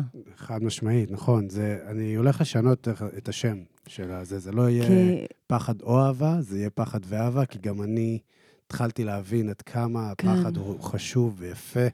אנחנו חייבים לפחד קצת בשביל שמשהו יזוז אצלנו. כן. וגם הוא יכול ללמד אותנו הרבה דברים. כאילו, ברגע שאנחנו מרגישים את זה, אז אם אנחנו נתבונן עליו, נכון. לא נדחיק אותו, לא נבריח אותו, לא נשתיק אותו, נתבונן, לא ניתן לו לנהל אותנו. נדע כן. שהוא קיים. שזה קורה בהתבוננות. אבל לא, הוא, הוא לא ינהל אותי, הפחד. כן, הוא חלק מ... אין לי הרבה פחדים, אני מודה. כן. אני תמיד הסתכלתי לפחד בעיניים, במבט כזה של, are you talking to me? Hmm. כאילו, מי אתה בכלל? שאתה תגיד לי. כן. אתה לא מפחיד אותי. לפעמים בא לי לפחד.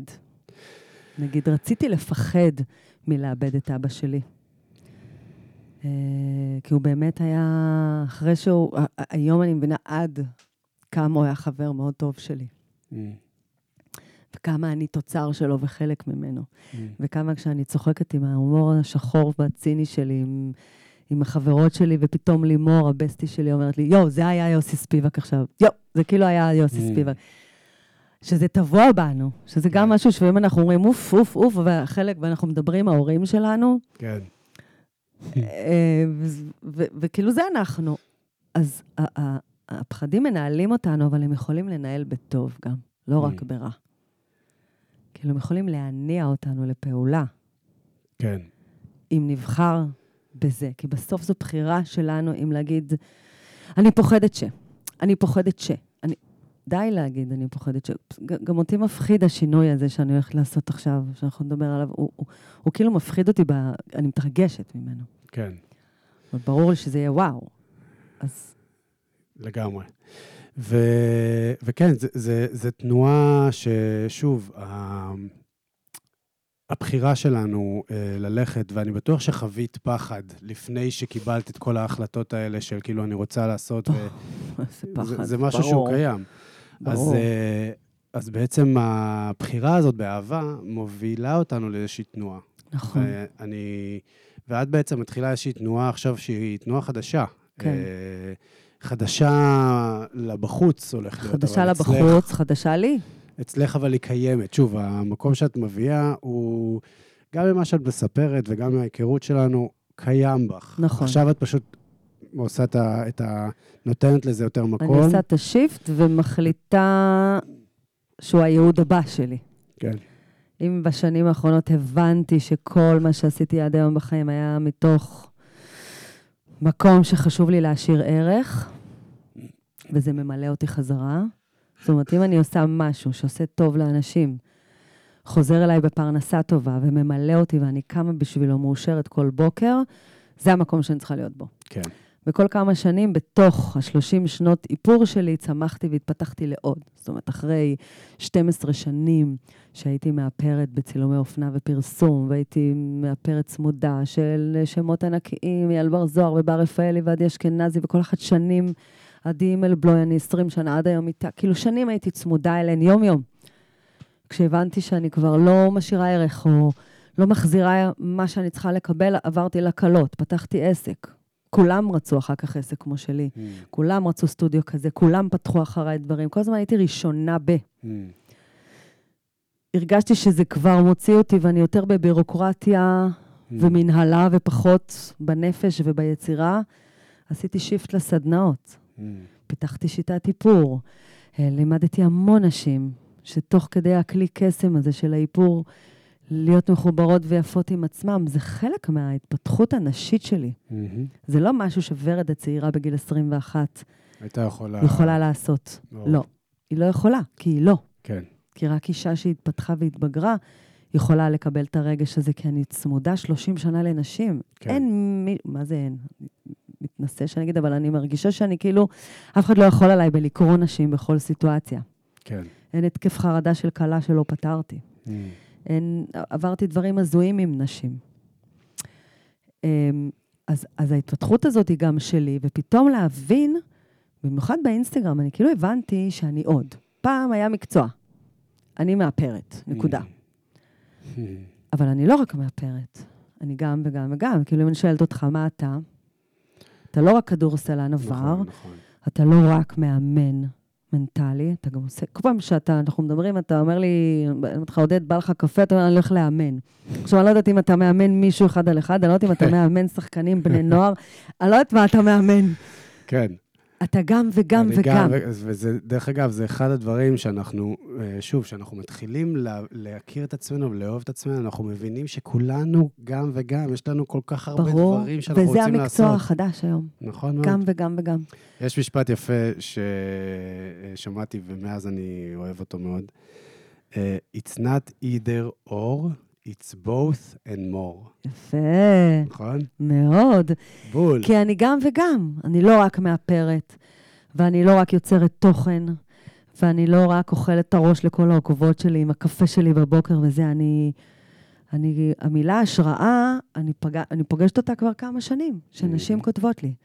את נותנת לי חשק ל... אני Mm. בזכותך עושה כך. ואז אני מבינה, כותבות לי נשים, בא לי שתהיה הקואוצ'רית שלי, בא לי שתהיה... ואז אני מבינה שאני, שאני מטפלת מהמם. באנשים ובנשים, שכשאני... וסדנאות איפור ארוכות, זה קשה. זה ארבע, חמש שעות לשבת מול נשים, ללמד אותם, להקשיב להם, לתת Mm. להם, להרים להם, לחבר אותם עם עצמם. זה כאילו לעשות הרצאה חמש שעות. זה מהמם. קשה, זה. מרוקן. אבל בסוף, החיוך הזה Mm. שלה, כשהיא מסתכלת במראה והיא רואה את עצמה, הצורך שלה ב... ב- שהיא מתרגשת, החיבוק שהיא נותנת לי להגיד לי תודה, איזה יפה אני, ל- לש- לראות אישה אחרי שאתה רואה שהיא לא באמת אוהבת עצמה, מסתכלת במראה פתאום עם אהבה, מהמם. יואו, איזה יפה אני, יואו, כמה זמן לא הייתי כזאת יפה. זה רגע שממלא ממלא. אותי באור גדול מאוד. והבנתי שזה מה שאני רוצה לעשות. כי אני רוצה, אני אישה שמאוד חוגגת את החיים. מהמם. שבאמת מהמקומות הכי נמוכים שלי, אני לומדת לצמוח. בדיוק מה שקורה לי השנה. מהמם. שבזמן שאני באמת מחלימה ומרפאה את עצמי מפרידה לא פשוטה, ומלאבד את אבא שלי ומלהתחיל מחדש, אה, אני, אני, כבר יש לי לוגו, כבר יש אתר, כבר יש סדנה שיוצאת אה, עוד מעט לדרך, כבר יש, יהיה פודקאסט, כבר יהיה... אני כאילו בונה אני ממציאה את עצמי מחדש למשהו אחר לגמרי, שמרגש אותי בטירוף, כן. שאני יודעת שהוא הייעוד שלי, לגרום לנשים לראות את האור, להדליק את האור, לחגוג את החיים, fucking להתפוצץ, fucking A. fucking A, כמו שאתה אומר, להתפוצץ על החיים, ליהנות גם מהגיל הזה. כן, גיל המעבר הוא לא נעים, הוא לא קשה, אבל אם אני אשב ויחכה שהוא יעבור, אני אהיה בת 60. מהמם. אולי אני אמות בדרך. מהמם. לא, הוא יעבור. הוא יעבור כמו כל דבר שעברנו. למה להיות בהיריון מגניב?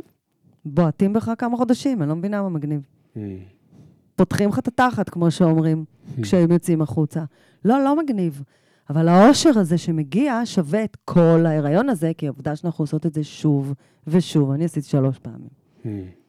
יש משהו שקורה מתוך הכאב הזה, אז למה כל דבר בחיים הוא תהליך כזה? בסוף קורה משהו שמדליק את האור. כן. וגם לצאת אחרי הרבה שנים ממקום שאנחנו מרגישים אולי עם עצמנו פחות טוב, או, או לא יודעת מה, יכול להיות ממנו טוב. כל שינוי הוא יכול להצמיח. יכול כן. לקחת שבועיים, יכול לקחת שנתיים, יכול לקחת עשר שנים. זה תלוי בנו, אבל... ואמרתי, אם בחרתי כבר, זה חייב להיות באיזשהו משהו. והגם וגם וגם הזה של ורד הוא שלא רוצה שאנשים יכתבו לי יותר באינסטגרם, איזה כיף לך שיש לך חברות, איזה כיף לך שאת יכולה לעשות, איזה כיף לך... תעשו כיף, מהמם. תלמדו לחיות. כן. את בעצם, אה, קודם כל, אה, אה, יש משהו בך שהוא קורה רק מעצם הנוכחות שלך. אה, וזה זה באמת נשמע כ- כאיזושהי שליחות. כי, כי שוב, זה, זה מה שבא לך באופן מאוד טבעי. נכון, הדרך הזאת של החיות הזאת שיש בך, נכון, זו השליחות שלי האנרגיה הזאת. לגמרי. שהיא יכולה, ו... ואני... זה, זה, זה מדהים בעיניי, כאילו, לבוא ולהיות בסביבה של אנשים, ופשוט כאילו, את לא יודע אם את צריכה להגיד משהו, דרך אגב, יש מצב שאת יכולה להיכנס, לצאת, וכולם ירגישו יותר טוב. נכון, אני מבינה את זה היום. פעם לא הבנתי את זה, אני עוברת תהליך עם זה. פעם הרגשתי שאני מגיעה ואני צריכה שכולם יראו, ו- ויכירו, וידעו מי זאת ורד, כן. ווואו. היום, חלק מהבגרות, חלק מההתפתחות, חלק מלהבין לעומק. Um, אני אוהבת את עצמי, לפעמים הייתי אומרת, למה את צריכה את זה? זה מעייף כל הזמן, להצחיק את כולם, ולהיות מקסימה וחמודה. כן. וואו, מעייף אותך. זה Mm. משרת משהו. זאת אומרת, להבין למה. היום, אני מקבלת את זה איך שאני. היום זה גם וגם, כמו שזה. וזה זה גם כאילו, וגם, כאילו, את יכולה להיות גם נכון, ככה וגם ככה. נכון. פחות מעסיק אותי, כן. אני יודעת. כי אני מרגישה, אני רואה, יש לי, כמו שאמרת, זה, יש איזשהו מגנט אנרגטי. אני אומרת, וואו, זה אחת המתנות שלי, אז תגידי תודה, ותפעילי אותה. בדיוק, אל תכסי אותה. בדיוק. אני חושב שזה זה בעצם המקום שאת עכשיו הולכת אליו, אני לא חושב, אני מרגיש את זה, שכאילו, שאת הולכת למקום הזה של באמת עכשיו להפיץ ולהוציא החוצה כן. מתנות נכון, קיימות, נכון. שכאילו מהרגע שנולדת. זה המתנות הקיימות שלי, ועכשיו זה מקבל אבל אני פשוט רוצה איזשהו... שנשים יגלו את הערכים והמתנות שלהם. כי שככה. לכולם, לכולן יש. נכון. לכולן יש. נכון. וככה גם זה עובר. שוב, בגלל זה אני אומר, ברגע שזה קיים בנו ואנחנו מאוד מלאים בזה, אז אנחנו לא צריכים לעשות הרבה. יש משהו פשוט בנוכחות הזאת שנותנת השראה לנשים אחרות לעשות את זה. ו- ושוב, אני חושב שגם יש לך כלים מאוד... אה, את יודעת, זה האמת בסוף, כי, כי, כי כולנו יכולים להוציא את זה. נכון. ו- ו- וצריך אבל- לקבל את ההשראה וללמוד את זה. כן, אבל הקטע הוא היום, יש משהו מאוד טריקי בזה. כי נגיד, אני מאמינה שאני אלך ללמוד ואני אעשה קורסים כאלה שייתנו לי יותר כלים אה, לעשות. אה, אה, הרבה אנשים שמכירים אותי טוב אומרים, את לא צריכה ללמוד כלום, פשוט תהיי מי שאת. אבל יש אחריות גם מאוד גדולה. אה, זאת אומרת, המטרה שלי, ב, ב, אני יכולה להגיד לזה, קוראים לזה Become 50. המטרה שלי ב-Become 50, ב- במותג החדש הזה שאני עושה, זה באמת לתת בית לנשים בעשור הזה, כי מה זה ה-Become? זה לפני גיל 50 מתחילים להרגיש את זה, והרבה אחרי גיל 50 עם גיל המעבר. זאת אומרת, יש פה כמעט שני עשורים, מהמם.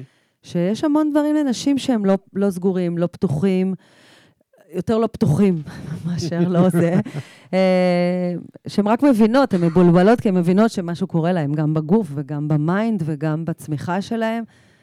אה, ומין עשור שכאילו העולם, אומרים העולם שייך לצעירים, אז הצעירים לא צריכים את זה, אבל להפך, מהמם. זה העשורים החשובים להתפתחות מאוד. מהמם. לשינויים גדולים עם עצמנו מאוד, כי אנחנו כבר, יש לנו את הקור, יש לנו את העומק, את כן. השורש של מי שאנחנו. כן. אמ, יש משהו שלי לחיבור שלי ל-Become 50, שבהתחלה אמרתי, טוב, אולי כי אני מתבגרת, אז יש לי תירוץ לעוד משהו לעשות, אבל לא. אני מאוד מגלה את עצמי בעשור הזה, אז אני רוצה שעוד אנשים, Yeah. כי אני נהנית ואוהבת וטוב לי. ויש כזה מין משהו, אני הצינור הזה שאני רוצה, אנחנו אומרים, יש אור בקצה המנהרה, כן. אני רוצה להיות האור הזה בקצה, אני פשוט רוצה שנדליק את הדימר יותר חזק, שאנשים יראו שכאילו יש, מה זה מלא אור? יש. Fucking ניאונים מול הפרצוף, תצאי החוצה. מדהים. אה, ולהיות הדימר הזה, כי אני לא קואוצ'רית, אני לא פסיכולוגית, אני פשוט באה עם האותנטיות של מי שאני. לי זה עובד. בואי תטעמי, בואי תראי, בואי תסתכלי במראה, אין מראות בסדנאות האלה. אין מראות, אין איפור, יש אותנו. אה, אבל לתת מראה אוי, איזה, איזה יפה זה. לזה שאני אומרת לך סתם עכשיו משהו שעולה לי, זה לא משהו סוכנויות שהיו שחשבתי. מלאות במראות, בכלל אה, מעולם שהיה מלא במראות, להיכנס פנימה. להיכנס פנימה זו המראה. מאוד אוהבת את החיצוניות גם. כיף לי שאני מטפלת ושאני מרגישה יפה ושאני מקבלת ואומרים לי, איזה יפה את, כיף לי, כן. מהמם. מי שלא אומרת שלא, אז אני לא מאמינה לה. לא מאמינה לה. אנחנו אוהבים את החיזוקים האלה. מהמם. אני כל פעם הייתי אומרת, היו לי כל מיני הרצאות שהייתי עושה, והייתי אומרת, אפילו, אפילו לה- אם הבן זוג היה כל יום קם בבוקר ואומר לבת זוגו, לא משנה אחרי כמה שנים, את יודעת, את הכי יפה שרא... מהיום שהכרתי אותך, את הכי יפה. כן. בלילה אתה מקבל בטוח. זה כאילו מין, אנחנו אוהבים את החיזוקים האלה. נכון. זה, אנחנו מזדקפים לזה. כן. זה, זה למה? כי, כי השגרה והחיים והקושי והדברים, ופתאום הדברים הקטנים הם לא קטנים, הם גדולים. כל אישה שתגיד לה איזה יופי את נראית, היא מזדקפת גם אם היא לא... כן.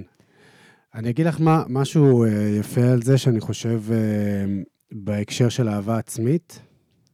אה, כן, אנחנו מדברים כל כך הרבה זמן? שעה 48.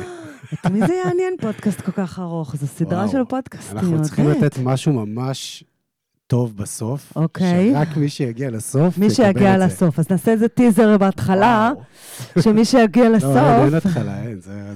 אין התחלה, זה רק ככה. מי שיגיע לסוף יקבל. אני אומרת, מי תקשיבי, שלא מגיע אנחנו מפסיד. מסיימים. אנחנו כן, כבר- לא, לי לא אכפת, אני יכולה לדבר שעות, אבל זה... אז, משהו בהקשר של זה, לאהבה עצמית, אני נגיד, אה, סתם אה, סיפור כזה, אף פעם לא החמיאו לי שאני יפה. אף פעם לא קיבלתי את המחמאה הזאת. איך זה יכול להיות? אני, אומר לך, אף פעם לא אמרו לי שאני יפה. מה זה, עשיתי סטורי שאני לא יודעת איך אני אהיה מולך בכלל בפודקאסט הזה, מרוב שאתה יפה. אז אה, קיבלתי את המחמאה, יש לי סיפור כן. ארוך על זה, כאילו, אבל כשקיבלתי את המחמאה הזאת פעם ראשונה, שאיזה מישהי הסתכלה עליי, שהתחלתי, כאילו, אחרי שהתגרשתי ועברתי, והתחלתי את הדייטים, אה, מישהי הסתכלה עליי ואמרה לי, וואו, איזה יפה אתה. אני זוכר שכאילו, לא ידעתי בכלל מה היא אומרת, כאילו, כזה הייתי מאוד נבוך, לא ידעתי כאילו למה התכוונה, מה זה יפה. אף פעם לא, לא קיבלתי את המחמאה הזאת. ואז כזה עשיתי עם עצמי חושבים, וגם שיתפתי אותה וזה, והבנתי שעד שלא התחלתי באמת לעשות את העבודה הזאת של העבודה, של האהבה עצמית, גם לא באמת קיבלתי את המחמאות האלה. כן. אני. חושב שיש משהו יפה ב- בלקבל את המחמאה הזאת, כשאנחנו באהבה עצמית. קודם כל זה מושך את זה יותר, את, ה- את המחמאה הספציפית הזאת, איזה יפה את. נכון, וגם אנשים קשה להם לקבל מחמאות. זה מרגיש להם כאילו לא בסדר. זה שפה, דרך אגב, זה סוג של שפה. זה כשאתה אומר למישהו, כשאומרים לי, איזה יפה, את איזה בנות, כן, אבל אני במשקל הכי גבוה, כן, תמיד יש איזה תירוץ, אבל כן, אבל אני ב... כן. לא, תסתמי, מפגרת, את יפה, נקודה.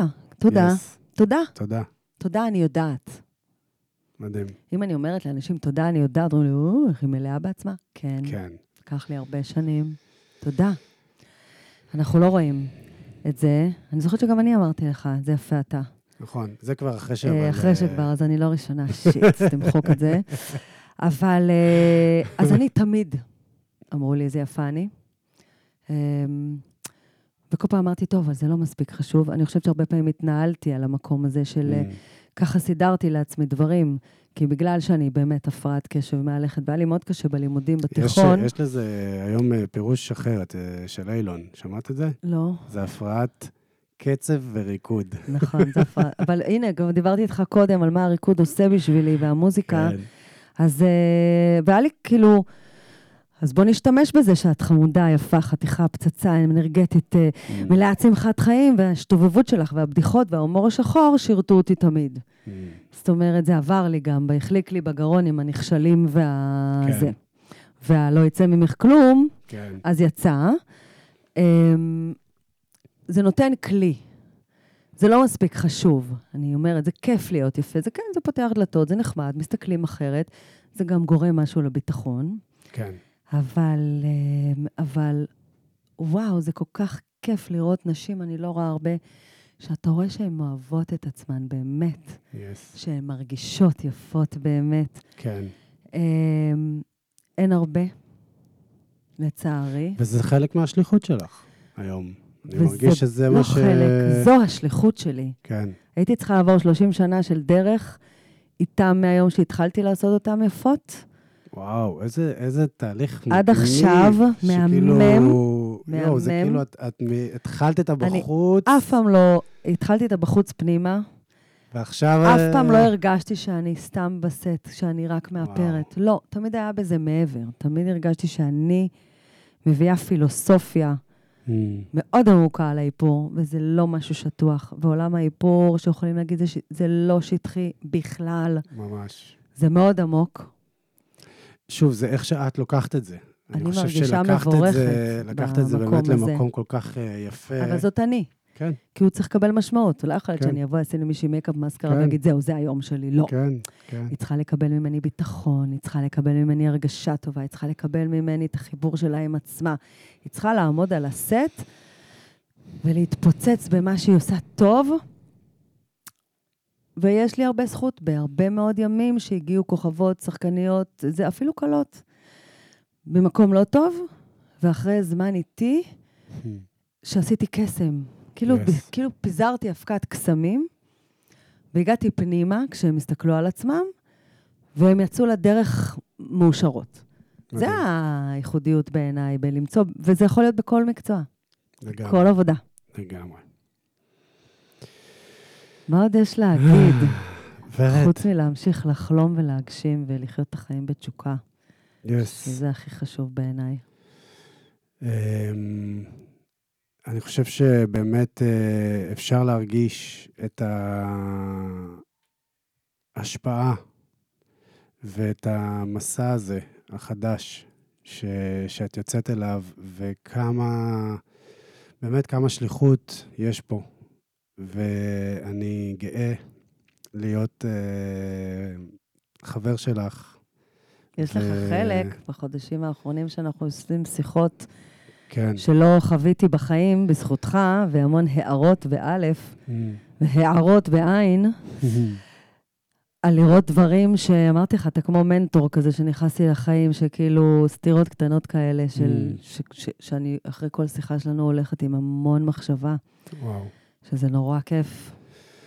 אה, ממש, ו- ובאמת אני, אני גאה באמת להיות חבר שלך. גם אני, זה ולהיות כיף לי. אה, איתך בדרך הזאת, אה, שכמובן ההשראה פה והזה, הכל הדדי, משהו שלא דיברנו עליו בכלל, וזה היה מאוד, בסדר, זה ומאוד. השפיע. כן. רגע, מה זה השפיע? העניין עם, ה, עם התזונה, אוכל, בואנה, לא דיברנו על לא אוכל. דיברנו, אנחנו נעשה על. זה עוד פודקאסט על האוכל. אז כן, אז אבל כאילו... תגיד פה עכשיו שבזכותי התחלת לבשל לילדים שלך משהו קצת יותר טעים ובריא. נכון, מפסטות ו...